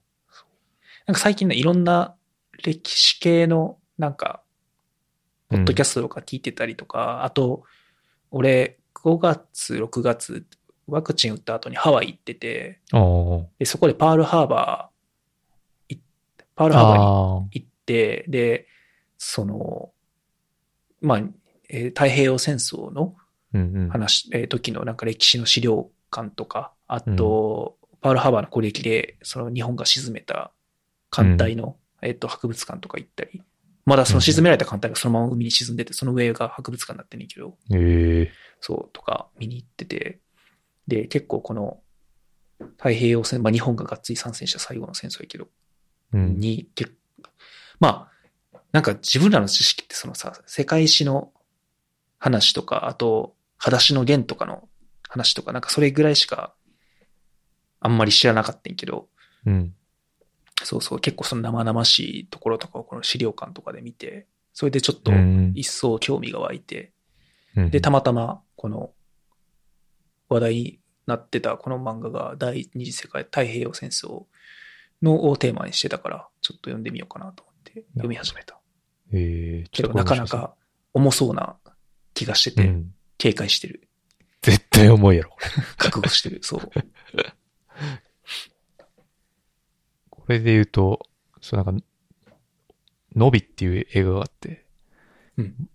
まあそれも結局その、第二次世界大戦中の、なんていうか、陸の孤島で追い詰められて死んでいくっていう映画やねんけど、うん。まあそれはなんか、もう本当に俺が今まで見た戦争映画の中では、まあ一番エグい描写 のやつなんで、うん。あの、もし興味あればね、そちらも。テンション上がることは絶対ないけど、戦争ではテンション上がるものはないからな。あの、勉強にはなりますね。うんそうなんですよ。ちょっとこれで、この夏は、確かに、このなんかな夏ってさ、終戦記念日もあるしね。そうそうで、この戦争について学ぶこと多かったやんか、小学校とかで。うん、確かにね。そう。ちょっとこのタイミングで見てみようかなと。うんちょっと、ノビも見てみてな。だかやってみる。覚悟してみるわ。ら。全然返事返ってけへん。邦画それは。ほうがほうが。うんプライムで見れるわ。オッケーオッケ特典に入ってる。あ、でもあんまり、あの、本当に、うんそう、まあまあ覚悟いるかなと。ーだめちゃくちゃ元気な時に見るわ。なさそうやな。仕事で忙しい。そう。あとは、学問のすすめ。これ、これは何ですか？これ正直な、言おうか迷迷ってんけど、うん。え学問のすすめって読んだことある？あ あるわけないやん。いや、俺さ、その、まあ、見ての通り、慶応ボーイなんですけど、いや、誰も見た目知らんから、伝われへんから、そのボケも。あ、そうなんや、っていう。そう。うんうんやねんけど。あ、慶応、確かに。。慶応ボーイやのに読んでないの？なんでそうそう。これ、だから福沢諭吉先生のの、まあもちろん、こう、大ベストセラーなわけですけどう、ん。うん。読んだことなかったよあの、あ学校で、覚えてない学校入学した時とかになんか配られんねんけど、現代語訳版みたいなやつを。うんうんでも多分学生99%読んでないと思うねんけど、俺もそのもらった書籍どこに行ったかちょっとわからない。多分実家にあるのかなそう。まあ、読んだことなくて。で、最、Kindle Unlimited が3、2ヶ月99円みたいななんかう、ん。キャンペーンやってて入って、その中のなんか人気書籍みたいなのに、この学問のすすめの漫画で読破バージョンっていうのが あ入ってて、でこれ俺ね、この漫画で読破ってっていろいろあるやん。あるね。なんか、あの、小説、名作のこの小説とか、あとこういうビジ,、ビジネス書って言わないか、学問のすくめとか、まあ、こっち系の要約とか、うんそうそうそうそうそう。で、こういうの正直さ、あの、うんなんか舐めててん。なん、なん、あの、バカにしててん。漫あ画あ。漫画ではわからんんやろっていう。あで、こんなもんはちゃんと本で読まなあかんと思うんですけど、まあその本を読む機会は一生来ないわけですよ。じゃあ漫画で読んだ方がいいわって。そうそう。で、やったら漫画でエッセンスだけでもちょっと知っているのも、知るのもいいかなと思って、まあそういうのでちょっと開いてみたら、うんまあ結構良かったっすね。あの あはいああの、何がいい？福沢諭吉先生偉大やなってほんまかよ。これなんかね、半分は福沢諭吉の、あの、何、電気になってて、へえ。で、後半で、あの、この学問の進めについてを漫画で説明するんやけど、うん。うん。なんかあの、この自由とは何かとかさ、自由に伴う責任とは何かとかさ、うーん。であそんな話なそうそう。で、その、じその自由とは、その、まあ、他のからの干渉を受けずに独立できてるっていうことであって、の。で、じゃあそのためには学問が必要であると。だから、まあ、その学問の進めっていう名前にいいけど、あの、まあ、なんかその、まあ、ももちろんその学問自体が大事うん、やし、その学問したことを社会に生かすことが、やっぱり何より大切なんやと。うんうん。で、えっと、体とか知恵、よ情欲、誠実さ、意志、こういううんなんか5つの要素が、まあ必要なんですっていう、まあ話やねんけど、あまあ、結構、でも働き、学問、その大学出て働いて10年ぐらい経つわけやけど、結構納得感の強い内容。なんかその結構、自分の大学のまあカルチャーとかが、まあ確かにこういうのに根ざしてるんやなっていうのも今更気づいたりとか、あ。ああ。うん。あなんか思った以上に面白い、面白いって言い方おかしいな。ためになって、まあ興味なんか、そうそう、なるほどなと思ったから、で、そう、紙の本もね、あの、ちょっとどっかで読みたいなと思ってんねんけど。でもこ、れ、現代語訳版、うん、Kindle で青空文庫で0円で売ってるよ。あ、ほんま？うん。それでじゃああ読めるな。そ読める？読もうと思うから読めるね。音声、音声の方で。ああ、いいね。うん。確かに。あ、こういうのは音声でもいいかもね。確かに。そうやね。ちょっと、えー、天は人の上に人を作らずってやつか。そうそうそう。えー、いや、ちょっと、まあでも、面白い、まあ、が、学生の頃に思うとは思うわな、こんなん。まあ学生の時に読んでも多分何も響かないけど。まあだからだ多分俺も読まなかったんけど。まあ、ちょうどいいよな。今ぐらいがうん仕事とはみたいな話やし。うん。やし、まあその、まあ仕事、そうそう、仕事を、まあまあ何のために学問が必要なのかっていうこととか、うんその、学問を世の中に活かして、えーそれで初めて意味があるんやっていう。それが、その、平等であり自由であるという権利あにあ伴う責任であると。なるほどね。うん。で、じゃあそのし社会に生きる、学ま学んだこと、社会に生かすためにはどういうことが必要なのかみたいなことが書いてあって、うん、まあこれ俺全部漫画で こ50ページぐらいで読んだ知識しかないわけえ、ですけど。漫画でどういうことなの？その福沢諭吉が語っ、なんかこう漫画で。そこれ結構この、それも結構シュールで、もちろん前半は電気やから、福沢諭吉っていう、その主人公の、まあ、幼少期から、ああ、のなるほどね。慶応義塾を設立するところに向けて、うんあの、出て、こう描かれるわけやけど、この後半の、えーっと、後半の学問の進めのところは、ゆきちくんっていう、その、福沢諭吉ではない、でも見た目は、あの、一万円札の福沢諭吉にそっくりの、うんなんかアバターみたいなやつが出てきて、その、そのキャラクター、ゆきちっていうキャラクターが、この辺の語るっていう、ああ、なるほどね。その構成になってて、図解でし。そうそうそうそうそう。なるほどね。ええ やばいね。もまあう、まあ、この、まあ、まあ、学問の進めを、そう、今更ながら読んだ、読んで面白かったっていうのは、けど、この、漫画で要約シリーズ、意外と自分に合ってるなと思って、なるほど。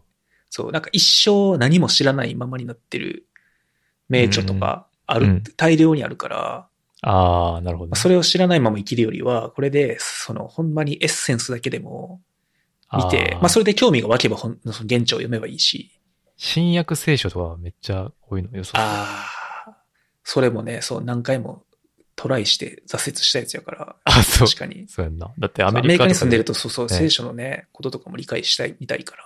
映画とかよく聖書引用みたいなのよく出てくるけど、うんよくわからんこと多いから。そうそうそうそう。ええなるほど。そうね。だから俺、漫画、漫画で要約系はちょっと他にも面白いのが、面白そうなのがあったら、ちょっと手を伸ばしてみようかなと。なるほど。実際、現状を読むのもな、多分、1割以下の労力で 読めるわけやから、ね、そういうのにばっかりなんか逃げてしまうのは良くないけど、何も知らないまま生きていくよりは、なんかこういうので、どっかかりだけでも。掴むのことはいいんじゃないかなと思って。なるほど。で、あと、ああ、エヴァか。エヴァ、俺あれんな、これ。映画版一本見てないからな。ああ、アニメしか見てないですね。アニメはいつ見たのそれって。大学生の頃かな。バイト先でめっちゃ言われて、うん。見たことないって何遍も言われて。いや、うん。君は人生を損しているみたいな。今すぐ見るべきだっつって、DVD 全巻セットを貸してもらって、見たな。あんまようわからんかったな、最後。まあ、わからんわな。うん。まあでも面白かったけどね、前半と。映画はなんかもう違うんだよな。だいぶわかりやすくて面白いみたいそうそうそう。この新劇場版は、だいぶわかりやすくなって、わそれでもよくわからんけど、てか、な。うん。そもそもなんていうの？あの、ここに考察記事、うん。ノートでいろいろなんかすごい面白い考察を書いてる、詳しく考察を書いてる人がいるから、これとか読むとわかんないけど、その基本、おそらくこのし新劇場版っていうのは、あの、パラレルワールドというか、そのアニアニメとは一応繋がってるけど別世界の話ええみたいな風になってて、で、だからそのリリメイクではないねん。あまあ実際目に目に見えて、特に、えー新劇場版の2作目から目に見えてストーリー変わってくるし、ええあの、やねんけど、でもなんかそれがなん、そのいアニメ版と劇場版で何がち、どういうつながりがあるのかとか、うん。まあ、そもそもこのエヴァっていう物語が何をテーマにしてるのかとかが、ただ見てただけだとぜ自分は全然気づけなかったところだらけで、うんうん。だからこの考察もすごい面白いねんけど、で、この新劇場版が始まったのが確か2007年とかで、うん。で、まあ第3作、全部で4作あって、第3作目が出たのが2012年で、そこから9年経ってよ、ついにこの最終作が公開されたわけやけど、自分は、あの、日本にいなか行けなかったから、まだ見てなくて、だから最終作の、あの、ことは一切語れないねんけど、うんうん。ただ、劇場公開がまだ多分、もう、もう終わるのかな？で、ん。終わるのと同時、8月13日に Amazon プライムで配信されるっていうのが発表されてて、ええで、これは日本、アメリカの Amazon でも全世界で、こう、だから公開されることになってて、だから Amazon と多分すごいでかい契約をしてないと思うんだけど、うんうん。で、だから自分もようやくこれがいつ見れるかわからなかったけど、ついに、そう、8月に見れるから、えちょっと改めて最初の3部作、三最初の3作ちょっと見返して備えようかなとー、なるほど。思ってます。見てみようかな。多分、アニメよりはこの劇場版の方が取っかかりやすいと思う。まあそもそも新しい、時代が新しいから絵も綺麗で見やすいし、そっかっていうのもあって、これ、その、映画、新劇場版始まったのが、だから自分大学1年遅れて入ったから、一大学生入っ1年生の時で、うん。前の、そのその3作目がは終わったのはと、まだ当時自分が大学院生の時で、うん。で、そっからこう9年経って、ね、最後を見るからちょっとなんか、あの自分の青春時代からこう見てて、見てきた物語が終わるんやなっていう、ちょっと若干の緊張感もあるけど。謎の緊張感やな。ついに、ついに見れるな。でも、ちょっとこの時に日本にいなかったのがすごい悔しかったんやけど、公開のあ時に。あ、なるほどね。まあでも、比較的早いタイミングで見れてよかった。うん、思った以上に早かった。まあ、それぐらい海外からの注目もある作品なんやろああ、そうやろうね。な。うん。クールジャパンやからな。うん。鍵カッコ好きになってしまったけど。あとは、あ、古典ラジオね。これ最近よく見ますね。聞聞いたことある？いや、ないです。でもなんかすごい見かけます。そうそう。これ多分最近、ポッドキャスト界でかなりね。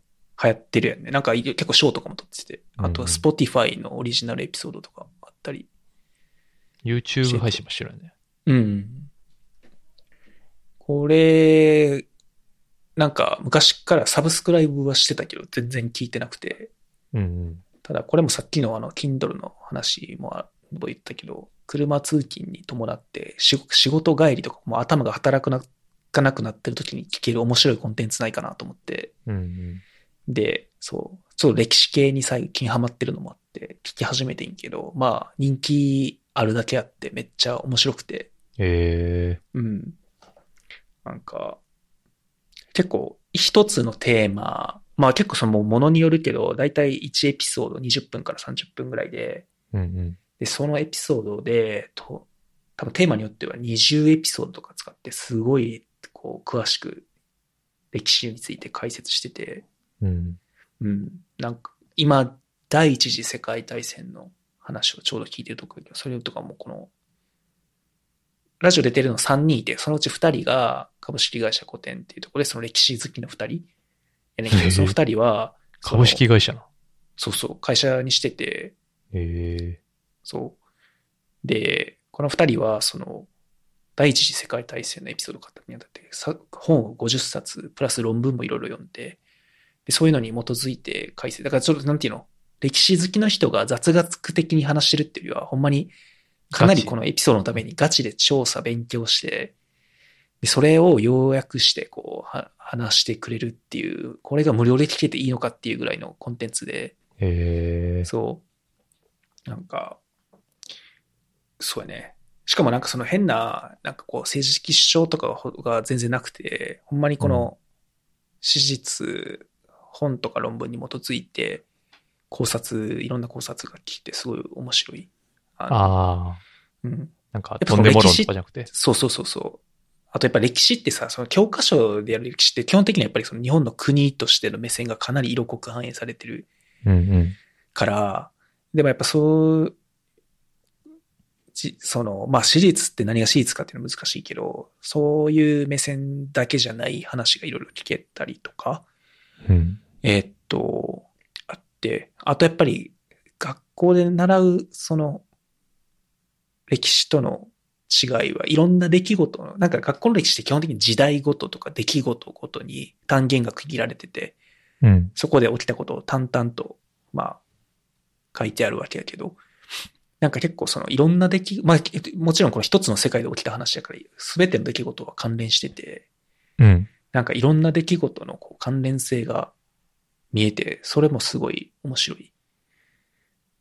なんか、今、その第一次世界大戦の話第一次世界大戦ってその人類史上初めて起きた世界レベルの大戦で、うんそこまでの、あの、戦死者とか動員数で見ると、それまでの戦争とはもう段違いに、桁が違う、二桁とか違うレベルで、うん。あの、増えてたわけだけど、なんでこんな戦争が起きたかっていうところが、えっと、この古典ラジオではそのフランス革命をそれを起点にしてて。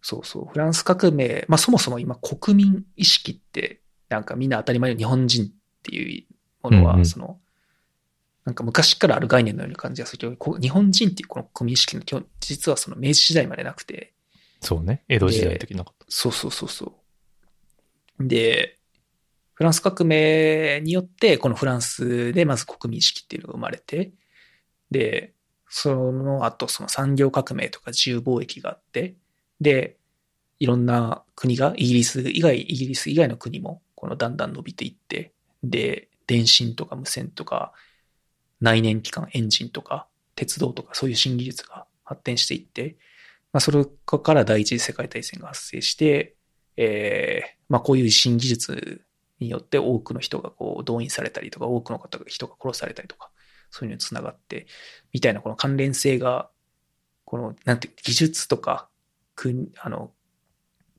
えーの進展にもこう大きく関わってるみたいなのがこう詳しく解説されてて、なんかその辺もすごい面白いなと思って、全然歴史って自分学生の時全く好きじゃなかったんけど、確かうん。こういう目線でなんか聞くとまた全然違うなと思って、最近、最近よく聞いてる。に。ええうんなんか、このホームページに参考文献っていうページがあって、うん。その各テーマごとの多分読んだ文献とか参照してる本とかあんねんけど、それがめっちゃ面白そう。その、いテーマごとにこうまとめられてるから、うん。第一次世界大戦ってやつ見ても、なんていうか普通のそのなんていうか単純な史実系の本もあるけど、なんかこう、なんやろな、8月の法制とか、なんかこう、すごい本として面白そうな本がめっちゃピックアップされてるから、うんそういう意味でもすごい面白そうやな。聞いてみようかこれは、うん。もちろん大量にエピソードあるから、俺もね、ピックアップして聞いてんねんけど、な。うん。そう、興味あるところをね、読んでみるだけでもすごい面白いとうん思う。確かに参考文献リストすごいな。ガチやな。そううん。なんかこう、ブックリストとしてすごい面白そうな、お金の歴史の本とかも、うん。あ、こんな本あるんや、みたいな感じの。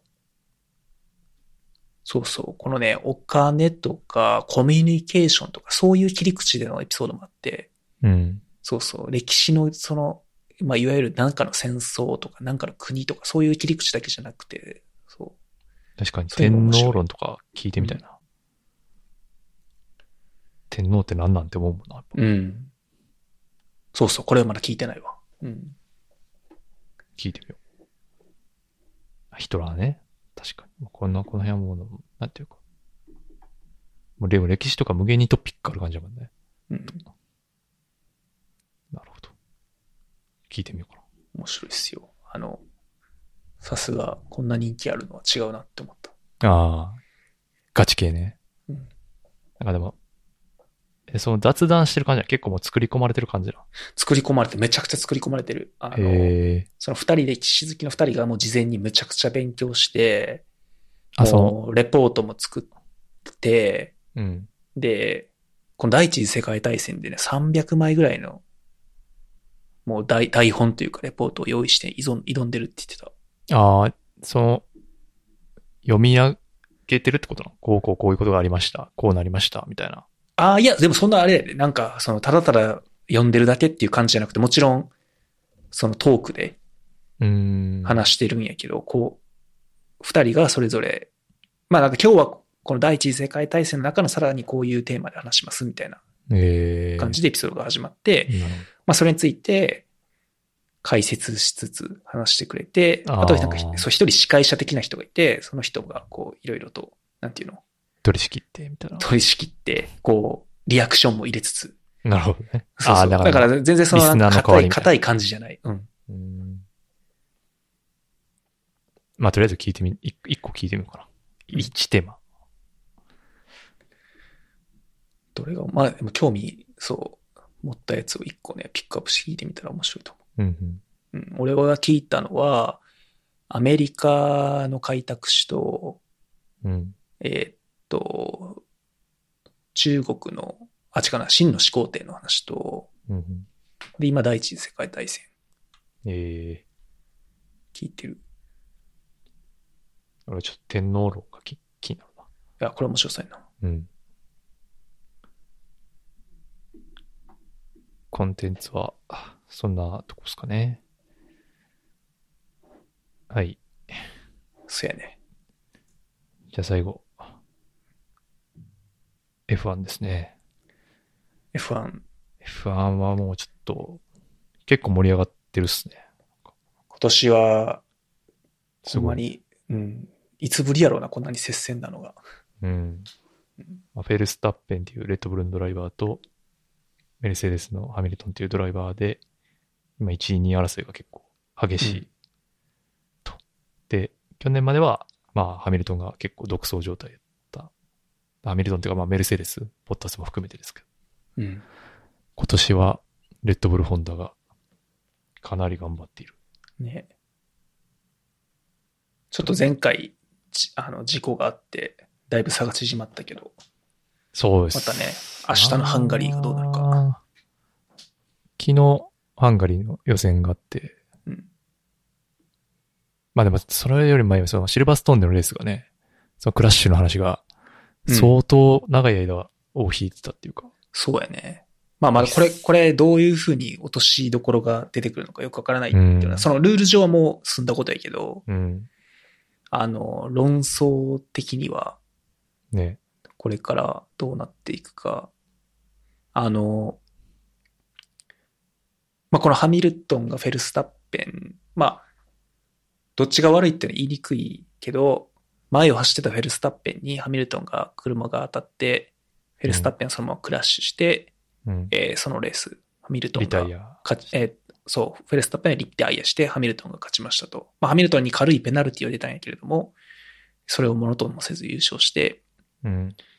えーっていうことがあって、まあ、一つ、その、いろこれいろんななんか話があるけど、一つは、えーっと、でフェルスタッペンその後病院に運ばれて、うん。レースが終わった時点でもまだ病院で検査中。やったけど、ハミルトンが、えーっと、まあ、母国、イギリスでのグランプリで優勝っていうこともあって、結構派手にこの縮小セレモニーを行った、そのレース直後に。は、旗振ってたもんね。そうそうそうそう。それが結構多方面から、まあ、批判を受けてて、かつ、うん結構 F1 ファンから、そのハミルトンって、まあ今 F1 唯一の黒人ドライバーだけど、そういう人種差別につながるようなひうん。批判も多くて、ちなみに、レッドブルのチームの誰か知らないけど、スタッフも、うん。えっと、そういう人種差別につながるようなコメントをしたらして、すぐレッドブルはそのへスタッフを解雇したりとか、え。そういうこともあってんけど、まあでも、レッドブルも、メルセデスも、この、まあ、つフィールドでは争ってるけども、人種差別は、えっ、と、ノーで何もこう言い訳は許されないってことで、かなり強いメッセージをうんうん。出してて、まあまあ、この辺のこの論争もありの、で、フェルスタッはこの時クラッシュ、このまクラッシュで、えっと、まあマシンがほぼ全損してて、うんうん。修理費用が2億円とかで、やばいね。今年 F1 ってその予算、厳しい予算制限が始まったから、えっと、大体チームごとに100億円ぐらいの予算制限があって、そのうちだからもう2%ぐらいが突然消えたとうん。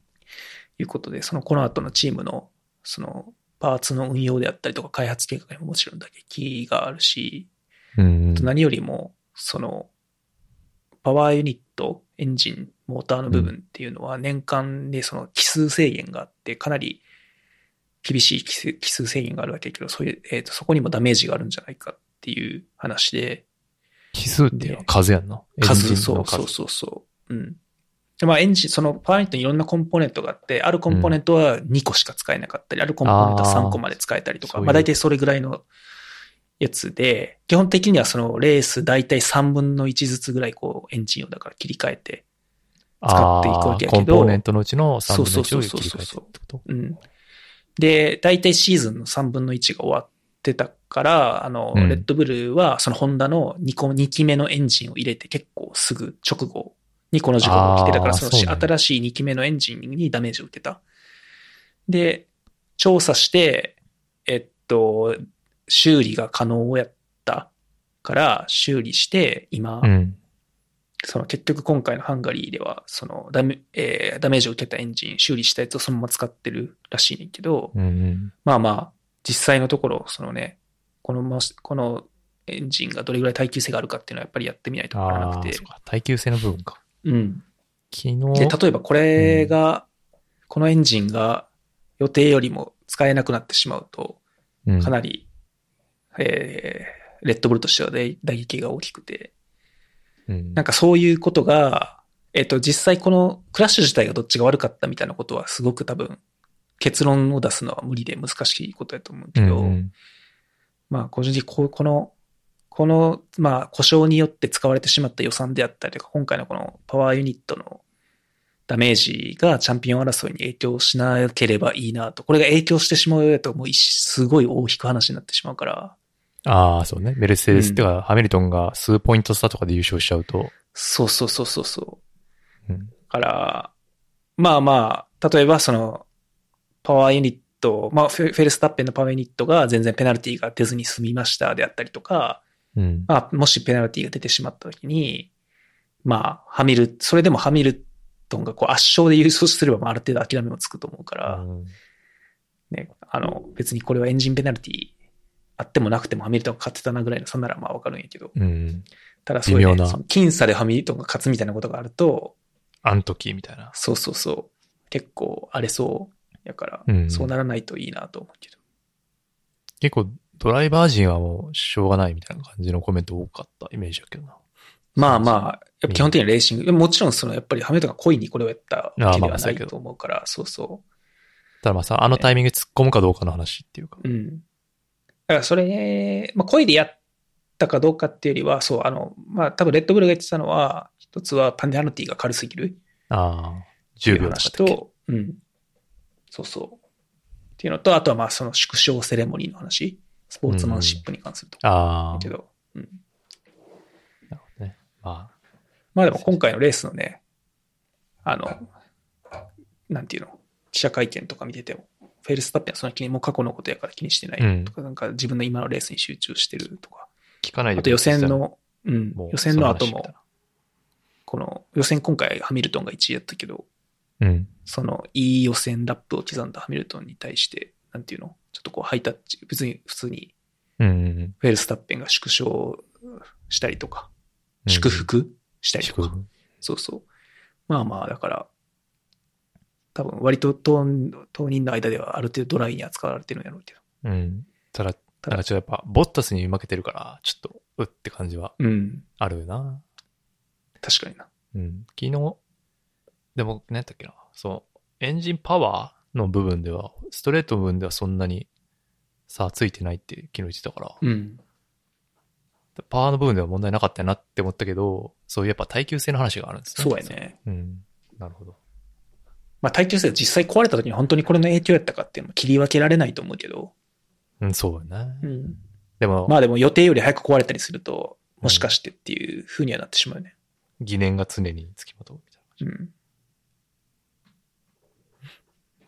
うん。いやな、今年、まあその上の方もそうやし、中段もかなり団子っていうか、接戦めっちゃ多いから、うん。見てて面白いレース多いイメージですけどね。面白いな。うん。今年のシーズンは、まだ全然読めなくてすごい面白い。うん。日本人のね、角田がもう少し頑張ってくれれば、そのもう昨日もちちょっとょっといいまいちゃったもんな。うん、安定性に欠けてるよな。うん。まあなかなか難しいよな。うん、これでもルーキーの中では一番いい成績やから、まあ、ルーキーってでも、。残りあと、は、ハースの二人しかハスの確かにそう、車に差があるから、そう、比べにくいねんけど、そうそう。いや、だからもう、ちょっとね、ガスリーとのうん差が小さくなればそうやな。面白いね。うん。まあ、だから F1 はその、同じチームに2人いるから、そこで比べられるのがし、そうやね。リカルドとかもそうやけど、うん。リカルド頑張ってほしいけどな。ちょっとね、チームメイトに差つけられてるから。うん。おじさんドライバーとして頑張ってほしい。リカルドでもね、俺らより若いしね。1個下 ?2 個下ぐらい？あ、いや、うん、ぐらいだった気がする。ベッベテルはねッテルが、そう、同同い年だね。うん。アロンソも結構頑張ったもんね。アロンソすごいな。あんなに、あんなに早いと思わなかった、復帰して。だって、今、オコンよりもいい感じですうん。よな、全然。そう乗りこなし具合で言うと。その、今回移籍したとか、車に慣れてないメンバーがすごく不利って言われてる中で、チームメイトを、新、新入りながらチームメイトを圧倒してるベテランっていうのはすごいな。そう。なんか、あれな、オコン、オコン大丈夫かみたいな話になっちゃうっていう。うん。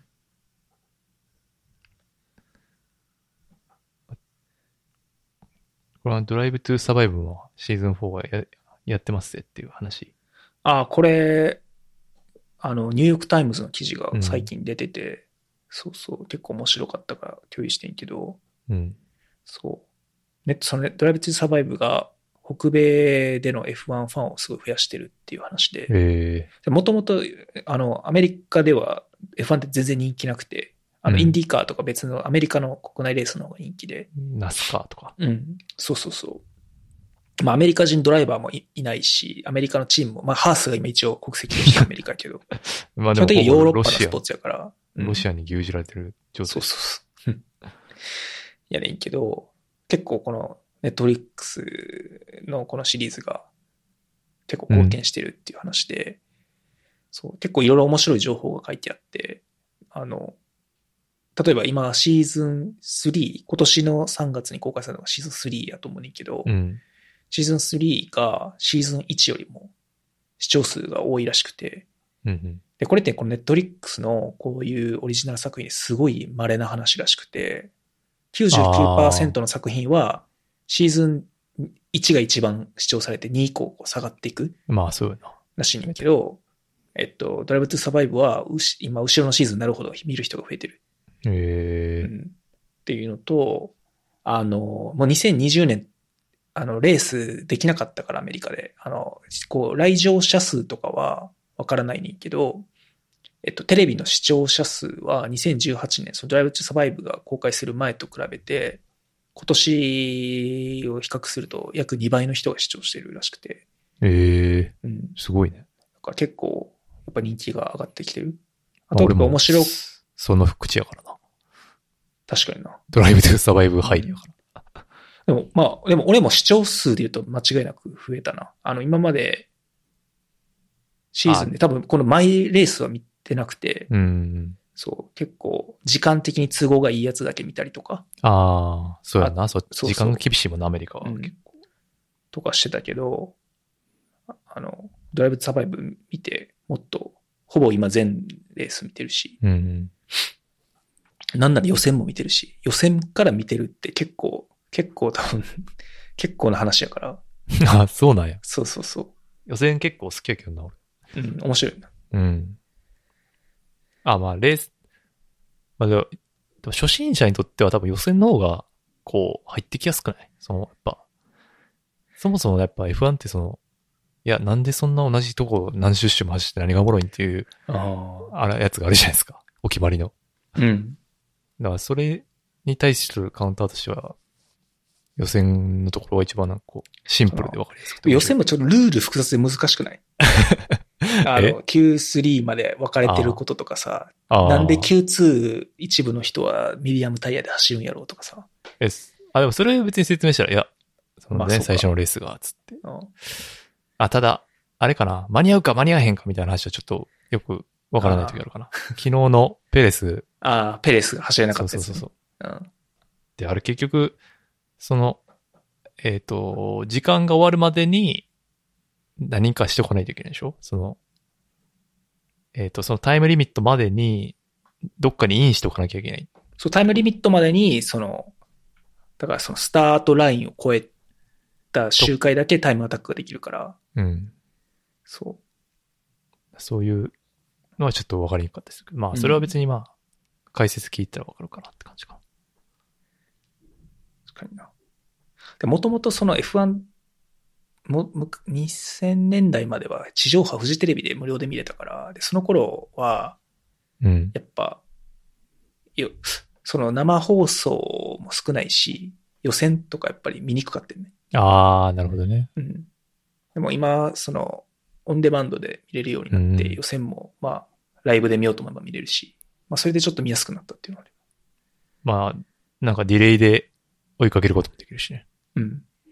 ダゾーンとか、F、なんだっけ？F1 のサービス。F1TV。F1TV か。うん。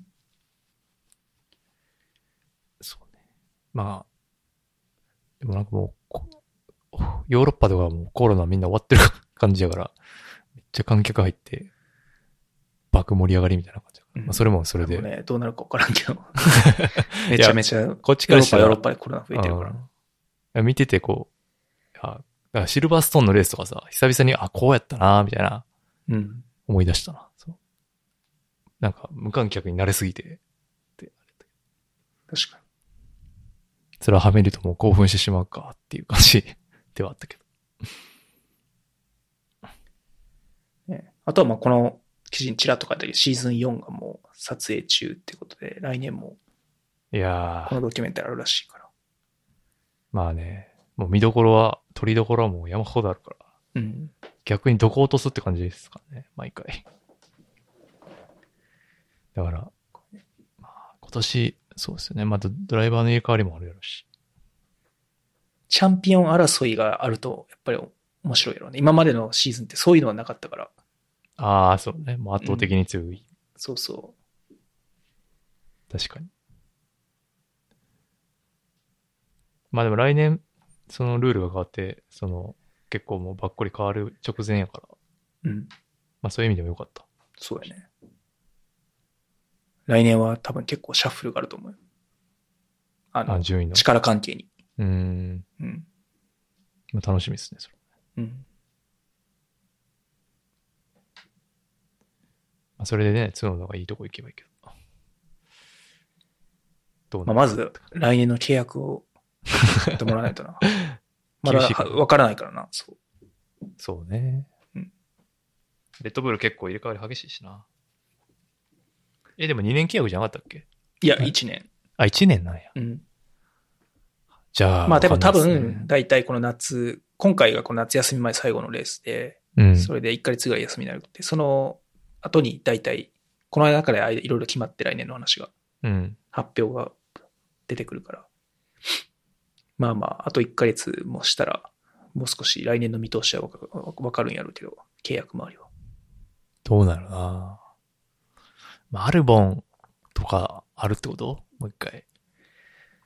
それよりかは F2 のメンバー。角田がもし F1 で走れなくなるとすると、代わりの人もアルボンか、F2 のあとは今、そう、F2、今、二人ぐらい、いレッドブルの育成ドライバー走ってるから、なるほど。まあ、彼らのうちの誰かになるか。とかちゃうかな。うーん。厳しいなまあでもね、なんか割と、まだ今回のレースの前の話だけど、角田には少なくとも2、3年を与えないといけないとか、なんかそういうコメントもチームの人がしてたから、なんか今年どだ、ここまでだけのパフォーマンスで、ね、見切りをつけるっていうことはないのかもしれないけど、うん。まあでも、期待に応えられてないのは多分間違いないから、そうね。うん。あまりにもこう成長が見られなかったりするとね、もしかしたらのことはある。そうね。今、無線の王やから。うん。それから脱するためには、成績そうやね。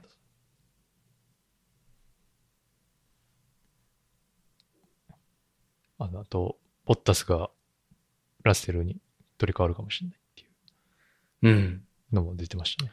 どうなるかな。うん。まあ、近い将来必ずあると思うけど、いつ来る、うんなんかって感じですね。これもそれこそ多分この1ヶ月ぐらいで発表されるんじゃないかな。ラッセルがウィリアムズで相当すごい成績出してるから、うん。もうそろそろよく頑張ったってなりそうな感じは しますけど。逆に今年メルセデスに行けないなら、なんかレッドブルが取りに行くみたいなことも言ってて、そういう情報戦があったりとかもあったから。やばいね、それ。まあ、そっちの方がめめっちゃ面白そうやけどな。ラッセルとハミルトンがやっぱ戦ってほしい感じはあるな。うん。まあ、だからメルセデスとかハミルトンとしてはそのリスクは嫌がなんか、その噂レベルやけど、ハミルトンはあんまり現状を変えたくない。特に来年、レギュレーションも変わるし。うんうん。ああ、ボッタスっていう、ちょい下が、ちょい下で。そうそうそう。なるほどな。いや、でもハミルトンもな、いつまでやれるかって感じは。まあでも今はバリバリやもんな。全然いけるんか。うん。2年契約したね。だから再来年のシーズンまではもうメルセデスやることが決まってるから。うん。うんそっか。なるほどね。まあでも、レギュレーション変わって弱くなっちゃうかもしれないもんね。そうやね。なんかあんま想像つけんけど。ただ、どうやろう。今だから、レッドブルは今年勝ち切るために今年のまだアップデートをめちゃくちゃ頑張ってて、うん。メルセデスは相当今年の開発はもうセーブしてて、来年の開発に集中してる。うんうん。うん。で、いう話やから、ああ、言ってたね、それね。そうそう、あの、来年、結構、まあ、レッドブルがどうなるかっていうのはあんまり未知数やね。結構多くのチームはもう今年向けの開発はほとんどやってなくて、来年にみんな来集中してるけど年向けない。そうそう、レッドブルはやっぱりこの潜在一遇のチャンスやから、こ今年頑張らざるを得なくて、ああ、うん、まあ、ホンダとも最後やし、そうそじゃあめっちゃ弱体化するかもしれないんじゃん。う。うん、し開発失敗するとね、そうなるやろう特に来1年目は、あのあ、、へえ。あり得ると。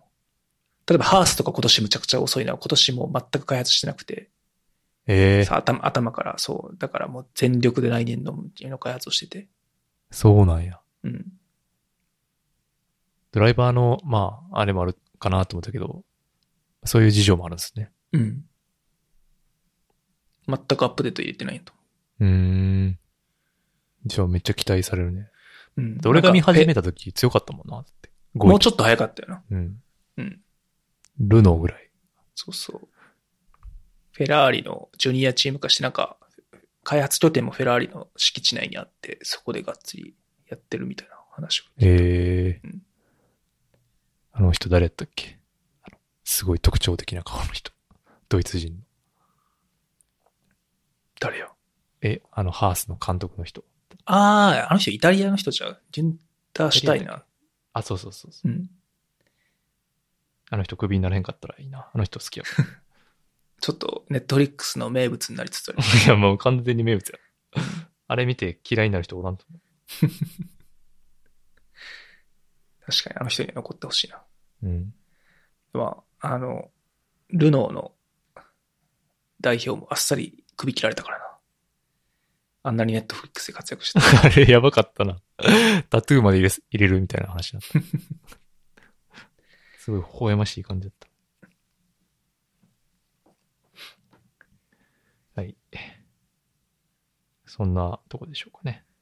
そうやね。大体話したんちゃうかな。はい。まあ、そうですね、なんか、いろいろ元に戻るまで時間かかるなっていう感じですね。いやー、本当に。いどうなることやら。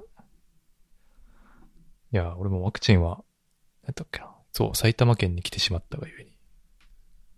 なんか、すごい遅くなってて。ああと、職域接種ないん？そう、職域も募集はあってんけど、うん秒で埋まって。あなんか、社員でも希望者全員ができるわけじゃないってこと？うん、全然。その、本当出て、あ、職域あるやんぐらいの感じで見てて、なんか10分後ぐらい見たらもう、なくなってて。ええってだし、あ、まあでもそれは結局その多分供給量が減って、うん。渡される量が減ってるからやと思うけど。で、埼玉県も、何やったかな、30万ショットぐらい、もうなしになって、みたいな。うん。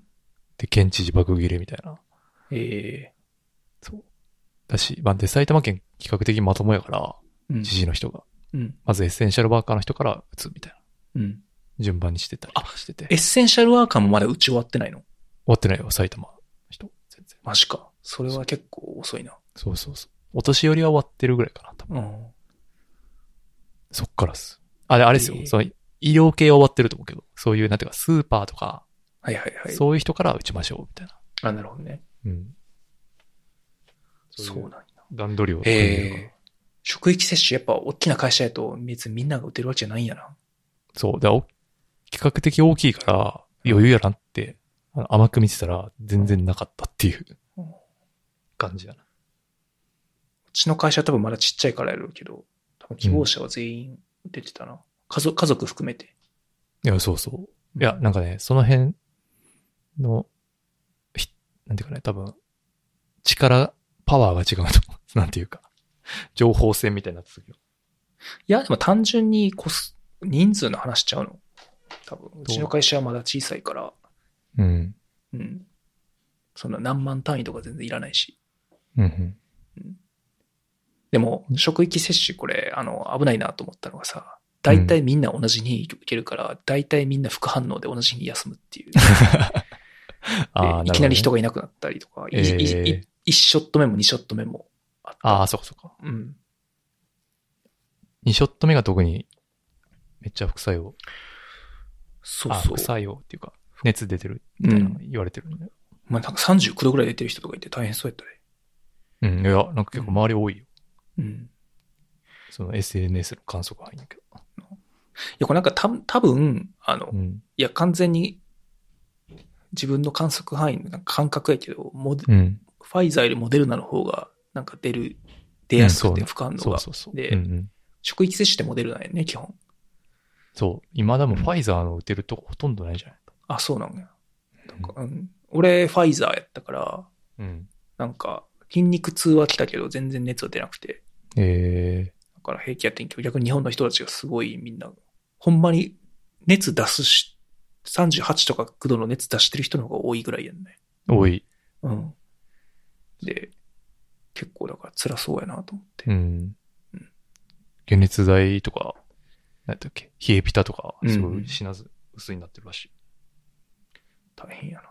うん。やし、なんとかな、20代とか、3、20代かな？とかは、その、ワクチン打ちたくない率めっちゃ高いとか、うん陰謀論的なのがすごい。あ、若い世代の方が強い、そのそうそう傾向そう。へえ。